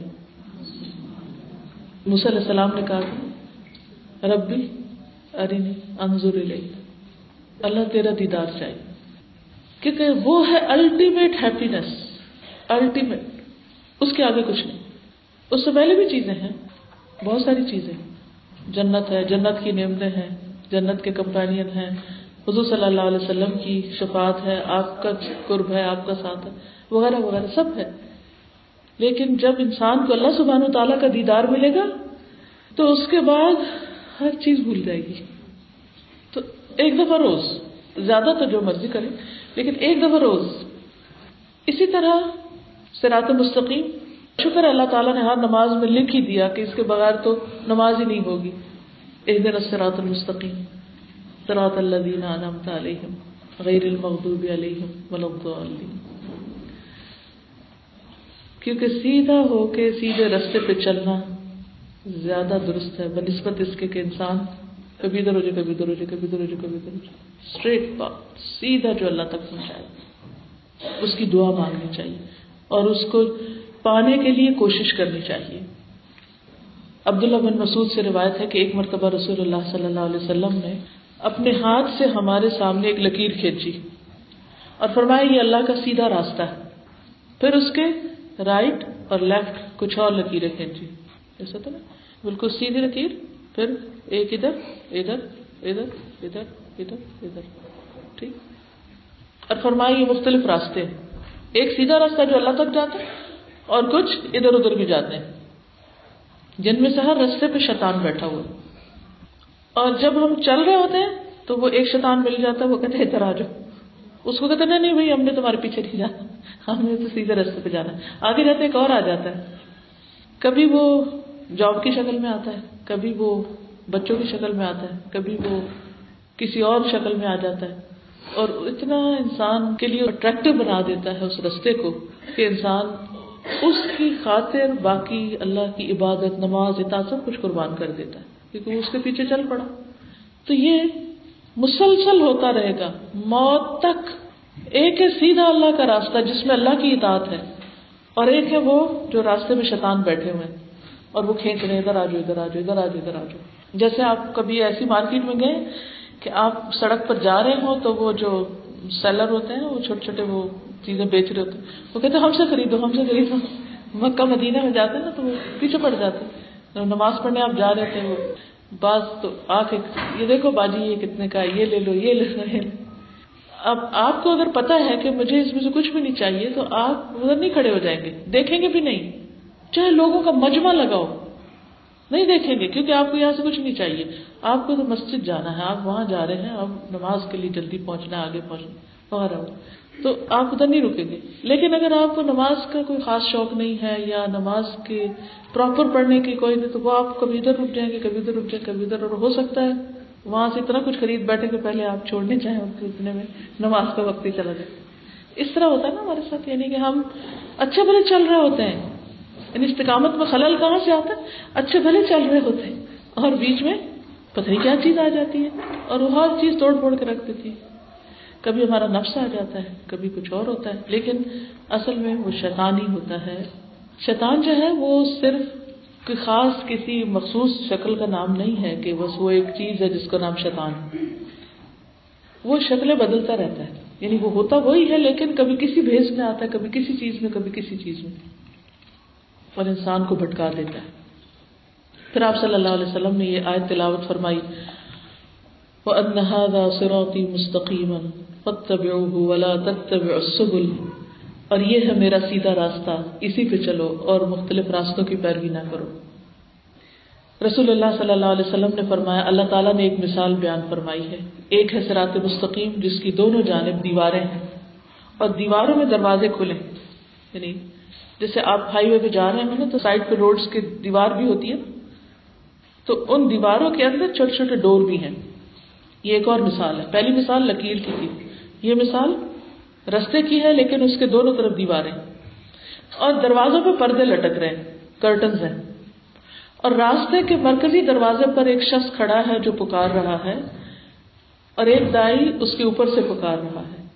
اللہ سلامتی والے گھر کی دعوت دیتا ہے اور جسے چاہتا ہے سرات مستقیم کی طرف ہدایت دیتا ہے۔ اور وہ دروازے جو راستے کے دونوں جانب ہیں، یہ اللہ کی حدود ہے ان میں سے اس وقت تک ان میں کوئی گرفتار نہیں ہوتا یا اس میں پھنستا نہیں ہے جب تک وہ پردہ نہ اٹھائے۔ یعنی راستہ سیدھا ہے، ایک اوپر سے پکار رہا ہے، ایک سامنے سے پکار رہا ہے۔ ادھر آؤ ادھر آؤ، ادھر سلامتی، ادھر جنت ہے۔ چلو چلو۔ اب جو اس پکار کو یعنی اللہ اور اس کے رسول صلی اللہ علیہ وسلم کی پکار کو سنتا جائے گا، چلتا جائے گا، وہ سلامتی کے گھر جنت میں پہنچ جائے گا۔ اور جو راستے میں اچھا یہاں کیا ہے، یہ کو لگتا ہے دروازہ ہے اچھا بڑا اچھا خوبصورت کرٹن ہے سر دیکھو تو صحیح، اس کے پیچھے کیا ہے؟ اس کو کھول کے اس نے دیکھا، اسے پردہ ہٹایا، پھنس گیا وہی۔ اور وہ بھول گیا کہ اللہ تعالیٰ کیا فرما رہا ہے اور بھول گیا کہ رسول اللہ صلی اللہ علیہ وسلم کیا فرما رہے ہیں۔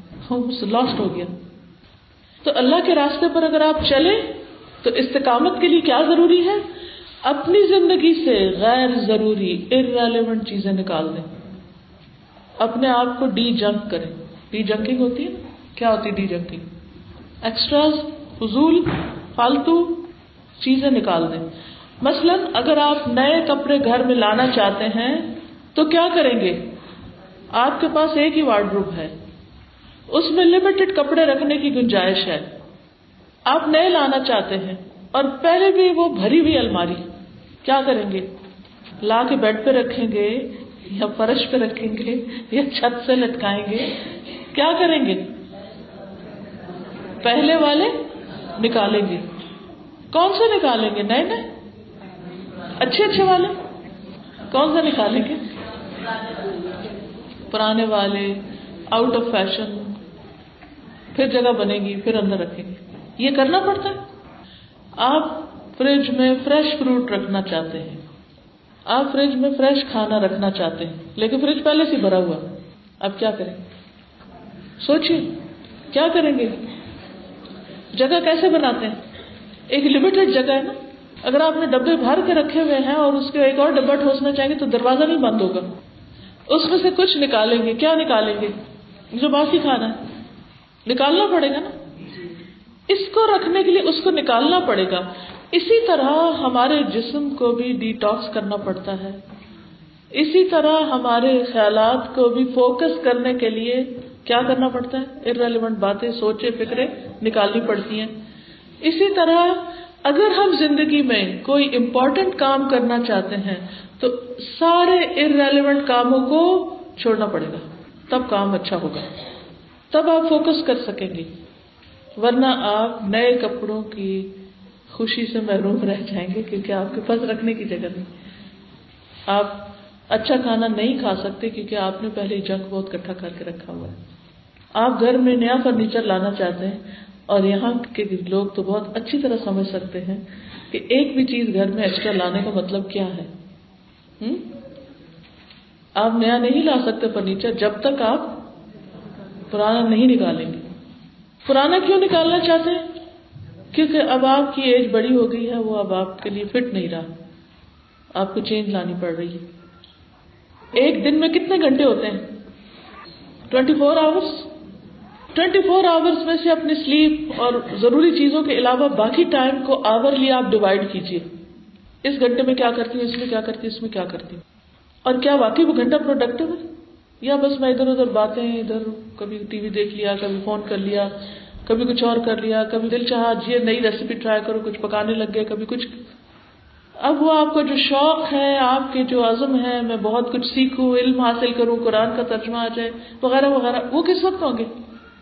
نہ پلاننگ ہے، نہ ڈویژن آف ٹائم ہے، نہ ٹائم مینجمنٹ ہے، نہ آپ نے فضول چیزیں نکالی ہے زندگی سے تو اچھی چیزیں کب کر سکیں گے؟ نہیں کر سکیں گے۔ اس لیے بہت ضروری ہے کہ اس پر سوچیے اور امپورٹنٹ اور موسٹ امپورٹنٹ کو پرائرٹی دیجیے زندگی میں ان امپورٹنٹ اور ارریلیونٹ چیزوں کو باہر نکالیے، جن کے بغیر بھی زندگی بہت اچھی گزر سکتی۔ کوالٹی لائف کے لیے ضروری ہے کہ آپ زیادہ مفید چیزوں کو زیادہ کریں اور جو غیر ضروری ہے ان کو نکال دیں۔ ضروری چیز کیا ہے ضروری چیزوں میں سے؟ جس کی وجہ سے ہمیں استقامت ملتی ہے، ہمارا دل ٹھیک ہوتا ہے اور ہم صحیح رستے پہ چل سکتے ہیں۔ کتاب و سنت کا علم حاصل کرنا۔ This should be your priority number one اللہ سبحانہ و تعالیٰ کو پہچاننے کے لیے بھی علم چاہیے۔ قرآن مجید میں آتا ہے فعلم لا الہ الا ہو جان لو کہ اللہ کے سوا کوئی الہ نہیں۔ پھر اسی طرح نماز پڑھنی علم چاہیے۔ روزہ رکھنا علم چاہیے۔ کوئی بھی کام کرنا ہے یو نیڈ نالج ہماری کتنی نمازیں کنفیوژن میں خراب ہوتی ہوں گی۔ پتہ نہیں سجدہ صاف کرنا چاہیے تھا کہ نہیں۔ پتہ نہیں آپ بھول گئی ہوں یہ ٹھیک کیا کہ نہیں؟ پتہ نہیں نماز قبول ہوئی ہے کہ نہیں؟ کیونکہ we are always in confusion we are always in need of some buddy to tell us whether we are right اور wrong why are you so dependent upon others you should learn yourself خود سیکھیے، خود جانیے، تھوڑا تھوڑا کر کے سیکھتے جائیے۔ نماز ٹھیک کرنی ہے، نماز کی کتاب لے لیجیے۔ نماز نبی بہت اچھی کتاب ہے۔ میں نے اس کو کئی دفعہ پڑھا ہے تھوڑا تھوڑا کر کے، تھوڑا تھوڑا کر کے، ایک ایک چیز پڑھ کے چیک کرتی تھی، ٹھیک کر رہی ہوں، ٹھیک کر رہی ہوں، ٹھیک کر رہی ہوں۔ کیونکہ ہر روز کس سے پوچھوں گی کہ یہ ٹھیک ہے کہ نہیں، ٹھیک ہے کہ نہیں؟ ایک طریقہ یہ ہے کہ آپ روز کسی کو فون کریں اچھا یہ بتا دیں وہ بتا دیں وہ آگے سے ملا نہیں، وہ بھول ہی گئے پوچھنا۔ اگلی نماز کا وقت ہے ایک اور خرابی کر لی۔ اور پھر وہ جب گلٹ بیٹھتی تو کہتے، پتہ نہیں، قبول ہوتی نہیں اچھا چلو، پڑھو ہی نا پھر چھٹ جاتا۔ ہے تو ہماری لائف میں کھانے پینے سے بھی زیادہ امپورٹینٹ چیز صحیح علم کا حاصل کرنا ہے۔ رائٹ نالج تاکہ ہم ہر چیز ٹھیک کر کے جائیں۔ یہ زندگی صرف ایک دفعہ ملی ہے اور اس کے بعد بہت بڑا ٹیسٹ ہے۔ بہت سخت امتحان ہے۔ اگر وہ پاس نہیں کیا تو بڑی مشکل ہو سکتی ہے۔ اس ٹیسٹ کی تیاری۔ رسول اللہ صلی اللہ علیہ وسلم نے فرمایا، جو ایسے رستے پہ چلتا ہے جس میں وہ علم تلاش کرتا ہے، اللہ تعالیٰ اس کے لیے جنت کا راستہ آسان کر دیتے ہیں۔ تو علم حاصل کرنا جنت کے رستے کو آسان کرتا ہے۔ نبی صلی اللہ علیہ وسلم نے فرمایا، دو لوگوں کا پیٹ نہیں بھرتا، ایک علم کا چاہنے والا اور ایک دنیا کا چاہنے والا۔ یعنی جس کو دنیا سے محبت ہو، وہ بھی کبھی نہیں بیٹھتا۔ وہ بھی کچھ نہ کچھ دنیا حاصل کرنے کی کوشش کرتا رہتا اور اسی طرح جو علم والا ہے، اس کو اور سیکھنا اور سیکھنا اور سیکھنا، اور جاننا ہے۔ پھر جماعت سے جڑے رہنا۔ آپ کوئی بھی ایسی آرگنائزیشن جوائن کر سکتے ہیں جو آپ کو قرآن و سنت کے ساتھ جوڑ کے رکھتی۔ اکیلے نہ رہیں، کیونکہ اکیلے انسان کو بھیڑیا کھا جاتا ہے۔ شیطان بہت جلدی حملہ آور ہوتا ہے۔ اچھے دوستوں کے ساتھ رہیے، نیک لوگوں کی صحبت اختیار کیجیے۔ چاہے آپ کو ون سبھی کی موقع ملے سب کے ساتھ اکٹھے ہونے کا۔ اکیلے نہ رہیے۔ رسول اللہ صلی اللہ علیہ وسلم نے فرمایا شیطان اس کے ساتھ ہے جو جماعت سے علیحدہ ہو۔ وہ اس کو ایڑی مار کر بگاتا ہے اور دور لے جاتا ہے۔ یعنی جو جڑ کے رہتے ہیں، وہ ایک مضبوط دیوار بن جاتے ہیں، ایک دوسرے کو سپورٹ دیتے لیکن جو ان کو چھوڑ دیتا ہے اور کچھ بھی نہیں کرتا، کسی کے ساتھ بھی نہیں ہے، تو شیطان اس کے پیچھے لگ جاتا اور اس کو اتنا لے جاتا دور اتنا اتنا اتنا کہ بس اس کو ختم ہی کر کے رکھ دیتا ہے۔ تو کیا کرنا ہے؟ پرائرٹائز کرنا ہے۔ یعنی مستقل کام کرنے کے لیے کیا ہے؟ پرائرٹائز کرنا کہ سب سے زیادہ امپورٹنٹ کون سا ہے؟ ڈی جنکنگ کرنی ہے ہر ریلیونٹ چیز کی زندگی سے۔ پرائرٹی پر علم حاصل کرنا ہے اور پھر جماعت کے ساتھ جڑ کے رہنا ہے۔ پھر اسی طرح فرائض کی ادائیگی سب سے پہلے جو آپ کی ڈیوٹیز ہیں۔ قرآن مجید میں آتا ہے سورت المارج آیت نائنٹین ٹو ٹوینٹی تھری بہت ہی خوبصورت آیتیں ہیں۔ ان انسان اخل کا حلو بے شک انسان تھوڑ دلا بنایا گیا ہے۔ یعنی اس بہت چھوٹے دل کا ہے۔ یا نہیں؟ بعض اوقات آپ دیکھیں، ہم سب اپنے آپ کو بھی نہیں سمجھ سکتے کہ چھوٹی سی بات اتنے ہم ڈسٹرب ہو جاتے ہیں۔ چھوٹی سی بات پر کئی دفعہ خواتین کہتی ہیں، آج ہم فلاں بات سے پوری رات نہیں سو سکے۔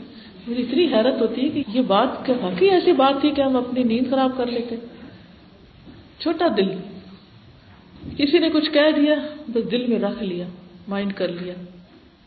کسی کی کوئی غلطی دیکھی، ساری نیکیوں کو بلا دیا۔ اس کی سارے احسان بھول اس نے یہ کیوں کیا میرے ساتھ؟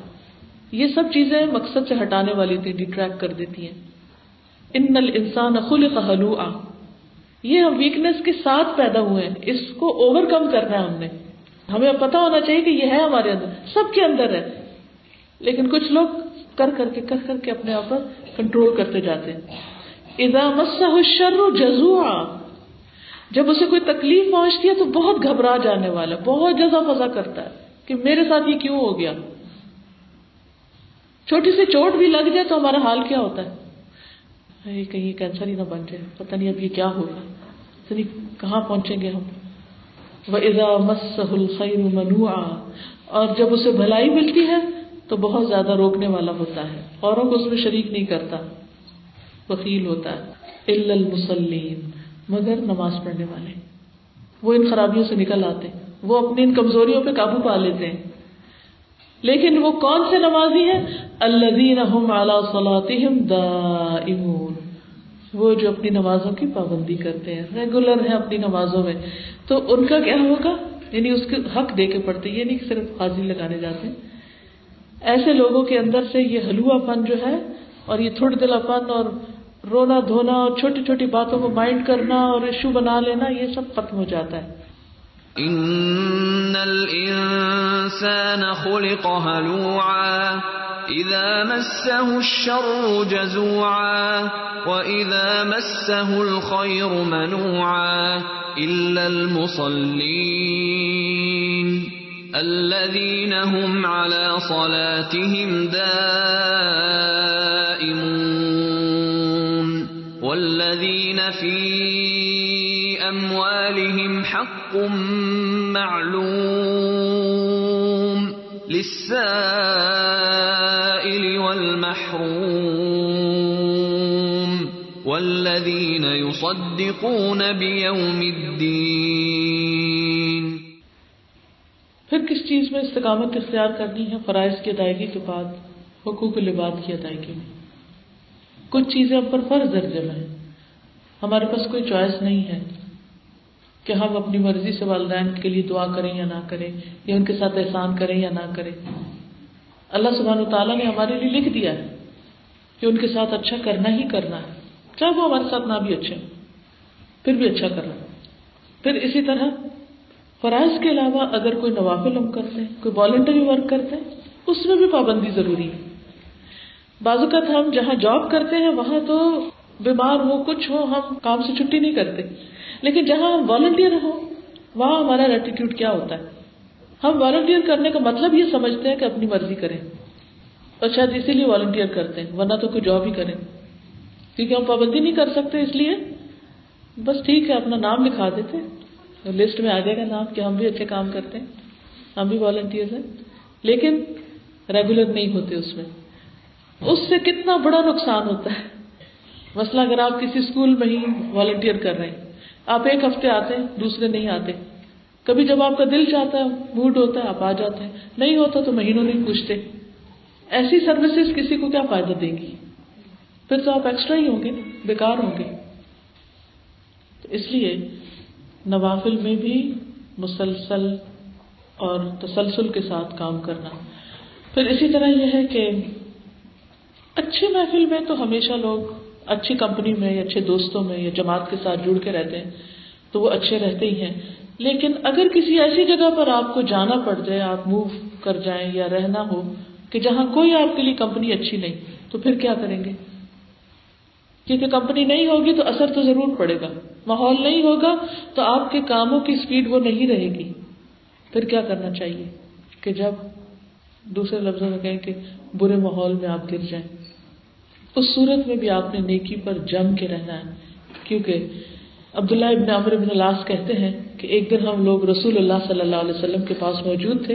آپ فرمانے لگے کہ خوشخبری ہو غربا کے لیے۔ تو بال غربا کسی نے پوچھا، یا رسول اللہ صلی اللہ علیہ وسلم غربا کون ہے آپ نے فرمایا، برے لوگوں کے ہجوم میں تھوڑے سے نیک لوگ جن کی بات نہ ماننے والوں کی تعداد ماننے والوں کی تعداد سے زیادہ ہو یعنی جن کی کوئی نہ مانتا ہو۔ اچھا بعض خواتین یہ کہتی ہیں، میں تو دین کی مجلسوں میں آتی ہوں، میں تو چینج ہو رہی ہوں، میرے ہسبینڈ چینج نہیں ہو رہے، میرے بچے چینج نہیں ہو رہے، میرے سسرال چینج نہیں ہو رہے، میرے آس پاس کوئی ماحول نہیں، میں کیا کروں؟ میں ہر طرف سے میرے اوپر تنز تیر ہر طرف سے مجھے مشکل ہوتی ہے۔ مجھے کیا کرنا چاہیے؟ کیا یہ کسی کا مسئلہ ہے؟ سب کا ہی ہے نا؟ سم ایکسٹینٹ سب کا ہی۔ کہ اللہ کا شکر ہے کہ جتنی ڈیپتھ میں ہمیں اللہ نے قرآن یا دین سیکھنے کا موقع دیا یا ماحول دیا، وہ بعض اوقات دوسروں کے پاس نہیں ہے، گھر والوں کے پاس نہیں ہے، اس لیے ان کو بھی ہم بلیم نہیں کر سکتے۔ لیکن پھر اگر ایسے لوگوں میں ہم رہیں اور اجنبی بن جائیں، اپنے گھر میں اجنبی کہ وہ گئے تم نے تو نیا ہی رستہ نکال لیا تم تو ایسا ہو گیا مول بھی بن گئے یہ تمہیں کب سے شوق آ گیا۔ کتنی باتیں سننی پڑتی۔ ایسے میں پھر ہم کیا کہتے ہیں؟ کیا کرتے ہیں؟ کچھ لوگ یہ کہتے ہیں کہ نہیں it's very difficult to survive in this situation مجھے تو بس گو ود فلو جدھر سب جا رہے ہیں، ادھر چلو۔ اکیلے میں نہیں رہ سکتے۔ اس ماحول میں نہیں رہ سکتے۔ کبھی سوچتے ہیں، چلو مائگریٹ کر جاتے کسی اور ملک چلتے ادھر جاتے ادھر۔ اسی میں زندگی گزر جاتی ہے۔ نہیں۔ نبی صلی اللہ علیہ وسلم کی اس خوشخبری کو یاد رکھے کہ تو غربا ایسے اجنبیوں کے لیے اسٹرینجرس کے لیے، کہ جن کی بات کوئی نہ ماننے والا ہو، جن کو کوئی انڈرسٹینڈ نہ کر رہا ہو، جن کو کوئی لفٹ نہ دے رہا ہو، ان کو اس حال میں جو جم کے رہتے ہیں، اللہ سبحان و تعالیٰ کی محبت اور اللہ کی نظروں میں ہے میں اپنے بچوں کے ساتھ ایک طریقہ کیا کرتی تھی۔ جب وہ کہتے تھے کہ اسکول میں کوئی نہیں کرتا مسئلہ میں نے بچوں کو جب سر کور کرانا شروع کیا۔ تو جا کے ان کو جھجک ہوتی تھی، اسکول میں کوئی نہیں کرتا، ہم کیسے کریں؟ کہتے تھے، اسکول میں کتنے لوگ ہیں؟ ایک ہزار، دو ہزار، پانچ ہزار۔ بس، وہ کون ہے؟ کون ہے وہ انسان ہے؟ اچھا کس نے پیدا کیا ان کو؟ اللہ نے۔ کون بڑا ہے؟ پانچ ہزار لوگ بڑے ہیں کہ اللہ تعالیٰ بڑے سمجھ آئی میں نے کیا کہہ رہی پانچ ہزار لوگ بڑے ہیں کہ اللہ تعالیٰ بڑے ہیں؟ کیا کہیں گے؟ آپ کیا کہتے ہیں؟ اللہ تعالیٰ بڑے ہیں؟ پانچ ہزار لوگ نہیں بڑے؟ تو کس کو خوش کرنا ہے؟ اللہ تعالی کو۔ کیا ملے گا؟ اور پانچ ہزار لوگوں کو خوش کر دیا تو کیا ملے گا؟ ملے گا کیا؟ کچھ بھی نہیں۔ کیونکہ پتہ کیا ہوتا ہے؟ بچے اسکولوں میں بلی ہوتے ہیں نا، پریشان ہوتے ہیں۔ تو ان کو اسٹرانگ کیجیے۔ آج ہی میں کسی کا پڑھ رہی تھی کہ جب ان کو بچوں نے بلی کرنا شروع کیا تو باپ نے کیا کیا؟ کراٹے میں ڈال دیا۔ سیلف ڈیفینس سیکھو۔ مجھے بہت اچھا لگا یہ ٹپ کیونکہ سب کو تو ہم نہیں روک سکتے، مگر اپنے اندر تو طاقت پیدا کریں نا۔ ہم سوسائٹی کو نہیں چینج کر سکتے، ہم اپنے آپ کو تو کریں، اپنے اندر تو ایمان لائیں۔ تو اسی طرح اگر پانچ ہزار لوگ حجاب نہیں پہنتے، آپ کسی بہت بگ کمپنی میں کام کرتے ہیں، وہاں کوئی حجاب نہیں لیتا، آپ اکیلی لڑکی ہیں۔ وہاں کوئی نماز نہیں پڑھتا، آپ اکیلے ہیں۔ آپ کا پورا گھر سوتا ہے، آپ کو اٹھ کے نماز پڑھنی ہوتی ہے۔ سوچا کریں، اس وقت کون خوش ہو رہا ہے؟ اور مجھے اس کے بدلے میں اللہ تعالیٰ آپ کا دیدار چاہیے، میں آپ کو دیکھنا چاہتی ہوں۔ کچھ بھی مشکل نہیں، کچھ مشکل نہیں۔ اس لیے خود بھی اور بچوں کو بھی کانفیڈینس دیا کریں۔ کہ ماما کوئی نہیں کرتا، سب نہیں کرتے، بھلے نہ کریں سو واٹ پوری دنیا نہ کرے۔ اور پھر آپ دیکھیں کہ جب ان کو آپ اگزامپل سے اور مختلف چیزیں دکھا کے سمجھاتے ہیں نا کہ پوری یونیورس کتنی بڑی ہے۔ کبھی اس سے بھی زیادہ جیسے خوف کی بات ہو نا، پوری یونیورس کتنی بڑی ہے۔ اس میں زمین کہاں ہے؟ کس گیلیکسی کے، کس سولر سسٹم کے، کس حصے میں کہاں پڑی ہوئی ہے زمین؟ اور کتنی سی ہے؟ ایک ڈاٹ جتنی بھی نہیں ہے۔ پورے کے مقابلے میں اگر دیکھے جائے کمپیرزن اس میں اتنے سارے لوگ اللہ کے سامنے کیا ہے؟ چیوٹیوں کی طرح اس میں اگر کوئی ایک شخص آپ کو روک رہا ہے، تو اس کی سنیں گے یا اللہ کی سنیں گے؟ کسی کی بھی نہیں سننی، اللہ کی سننی ہے۔ نماز کا وقت ہوتا ہے، وہ ادھر بلا رہا ہے، وہ ادھر بلا رہا ہے، وہ ادھر بلا رہا ہے۔ ٹھیک ہے، اگر ان کی ضرورتیں ارجنٹ تو ان کو پورا کر دیں۔ لیکن اگر کوئی کہ نہیں، نماز نہیں پڑھو، بس میرے ساتھ بیٹھ کے باتیں کرو۔ نہیں، مجھے میرا رب بلا رہا ہے۔ دنیا میں اگر ہم کسی ڈیوٹی پر نہیں جاتے تو کیا ہوتا ہے؟ کچھ نقصان ہوتا ہے؟ آپ کوئی جاب کرتے ہیں اور آپ صبح اور سویرے کہتے ہیں، موڈ نہیں ہے، آج میں کہہ دیتا ہوں، میں نہیں آ رہا۔ اگلے دن پھر کہہ دیتے میں نہیں آ رہا تو کیا ہوگا؟ اگر کسی جاب سے تین دن بھی آپ چھٹی کر لیں، میں نہیں آ رہا مجھے نیند آئی ہے، میں نہیں آ رہا۔ چوتھے دن فائر کر دیں گے ہم۔ فجر کی نماز کے ساتھ ہم کیا کر رہے ہیں؟ مجھے نیند آئی ہے، میں نہیں آ رہا۔ کال آ گئی، نہیں، میں نہیں آ رہا مجھے نیند آ رہی میں نہیں اٹھ سکتا، مجھے نیند آ رہی کیا ہوگا؟ سوچیے کیا ہوگا؟ کچھ بھی نہیں، کیسے؟ اللہ سبحانہ تعالیٰ واللہ شدید العقاب، سخت سزا دینے والا بھی اس کی ریٹریبیوشن بہت سخت بھی ہے۔ یحذرکم اللہ نفسا، اللہ تمہیں اپنے آپ سے ڈراتا بھی ہے۔ وہ ہے غفور الرحیم، وہ ہے الرحمن الرحیم، لیکن ڈرنا بھی چاہیے۔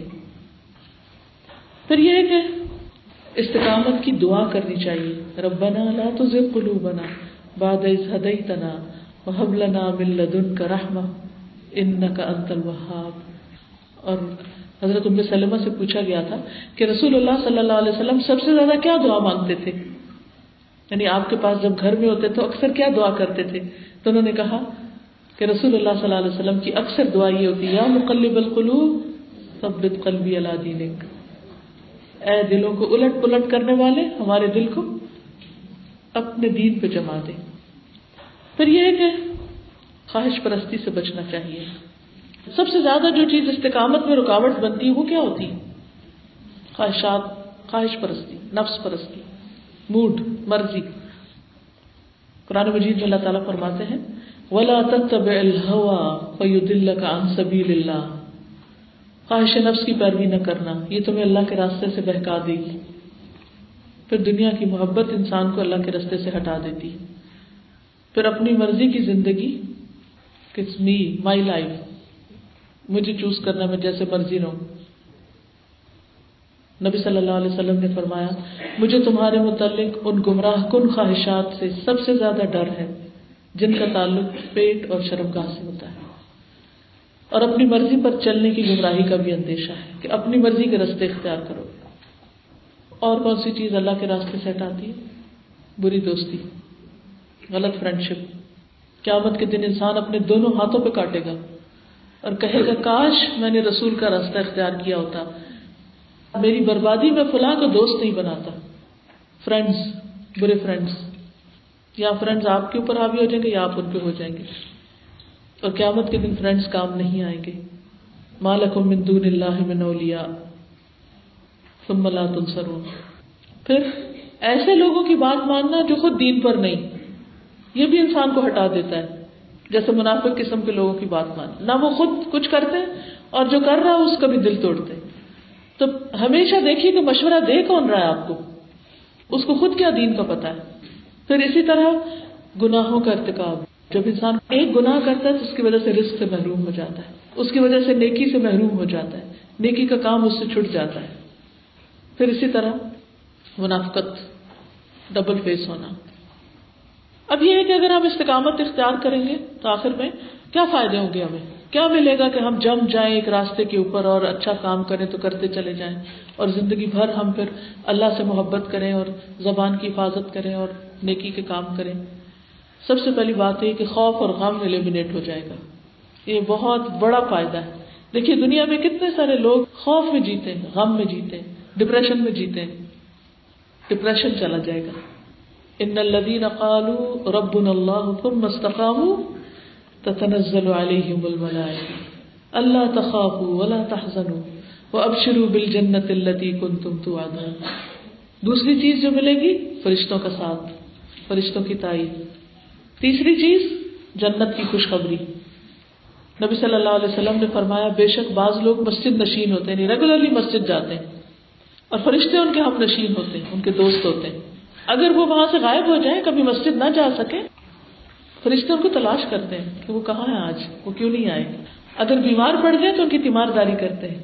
اگر کوئی ضرورت ہو تو ان کی مدد کرتے ہیں۔ یعنی ان کے لیے وہ کام آسان کر دیتے ہیں۔ پھر جن جگہوں پر آپ بیٹھ کے نیکی کا کام کرتے ہیں، گھر میں کوئی کارنر ہے آپ کی عبادت کا، کوئی جائے نماز مسلح ہے وہ سب بھی آپ کے لیے گواہی دیتے ہیں اور دعائیں کرتے ہیں اور آپ کو مس کرتے ہیں جب آپ وہاں نہیں ہوتے۔ نبی صلی اللہ علیہ وسلم ایک کھجور کے تنے پر خطبہ دیا کرتے تھے۔ پھر آپ نے جب دوسرا ممبر بنوایا اور اس کو چھوڑا، تو صحابہ کہتے ہیں، مسجد میں ہم نے کراہوں کی آواز سنی، آہوں کی۔ تو نبی صلی اللہ علیہ وسلم ممبر سے اٹھتے اور جا کے اس کو حق کیا اور پھر وہ چپ ہو گیا۔ تو وہ تو سنوایا گیا تھا اس وقت، لیکن ہمیں تو نہیں سنوایا جاتا مگر یہ فیکٹرز کام کرتے ہیں۔ پھر اسی طرح استقامت اختیار کرنے والے قبر کا جو پہلا انٹرویو ہوتا ہے نا، سوال جواب پائے اس میں انسان کی استقامت ہوتی ہے۔ دنیا میں جم کے رہے تو قبر میں بھی جم جاتا ہے گھبراتا نہیں سوالوں کا جواب دینے سے، کیونکہ اس کا جواب آتا ہے۔ پھر آپ دیکھیے کہ جتنے بھی پیغمبر تھے، انہوں نے جب استقامت اختیار کی تو اللہ کی مدد آئی۔ ابراہیم علیہ السلام آگ میں پھینکے جانے لگے تھے۔ پھر بھی انہوں نے کہا، نہیں، اللہ ایک ہے۔ کیا ہوا؟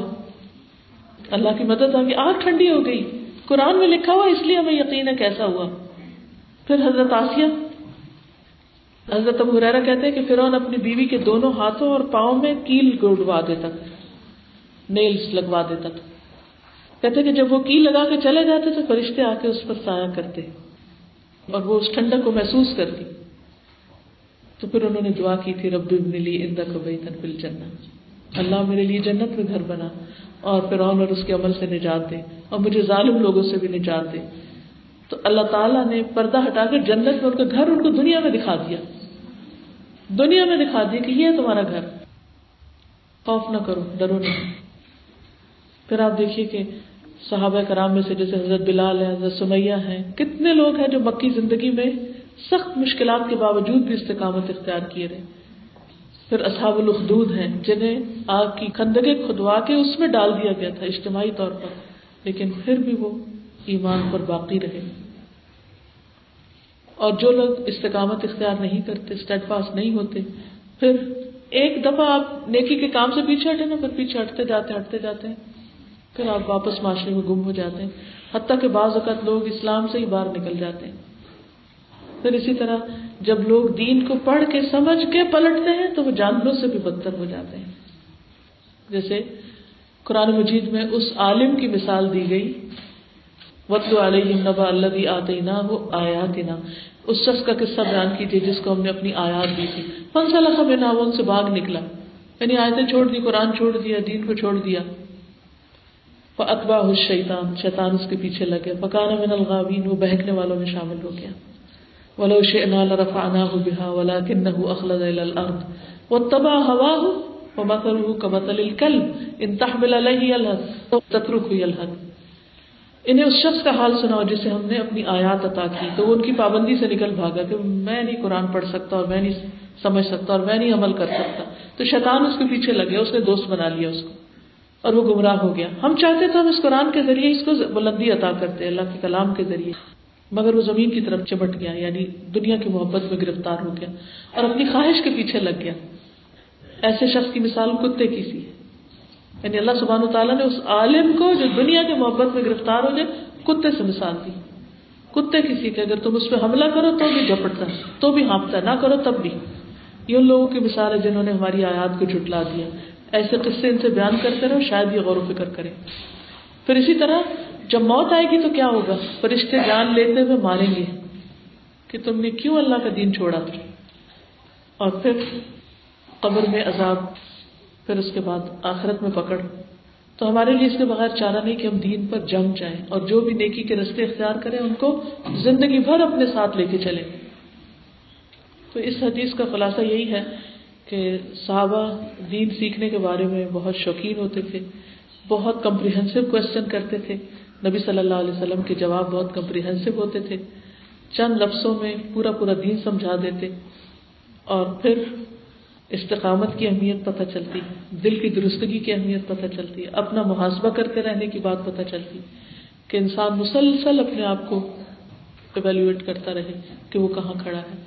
اور یہ کہ دعائیں کرتا رہے اپنے لیے، اچھی کمپنی اختیار کرے تاکہ ہم اس حال میں دنیا سے جائیں کہ اللہ ہم سے راضی ہو۔ واخر دعوانا ان الحمد للہ رب العالمین۔ سبحانک اللہم و بحمدک، اشہد ان لا الہ الا انت، استغفرک و اتوب الیک۔ السلام علیکم و رحمۃ اللہ وبرکاتہ۔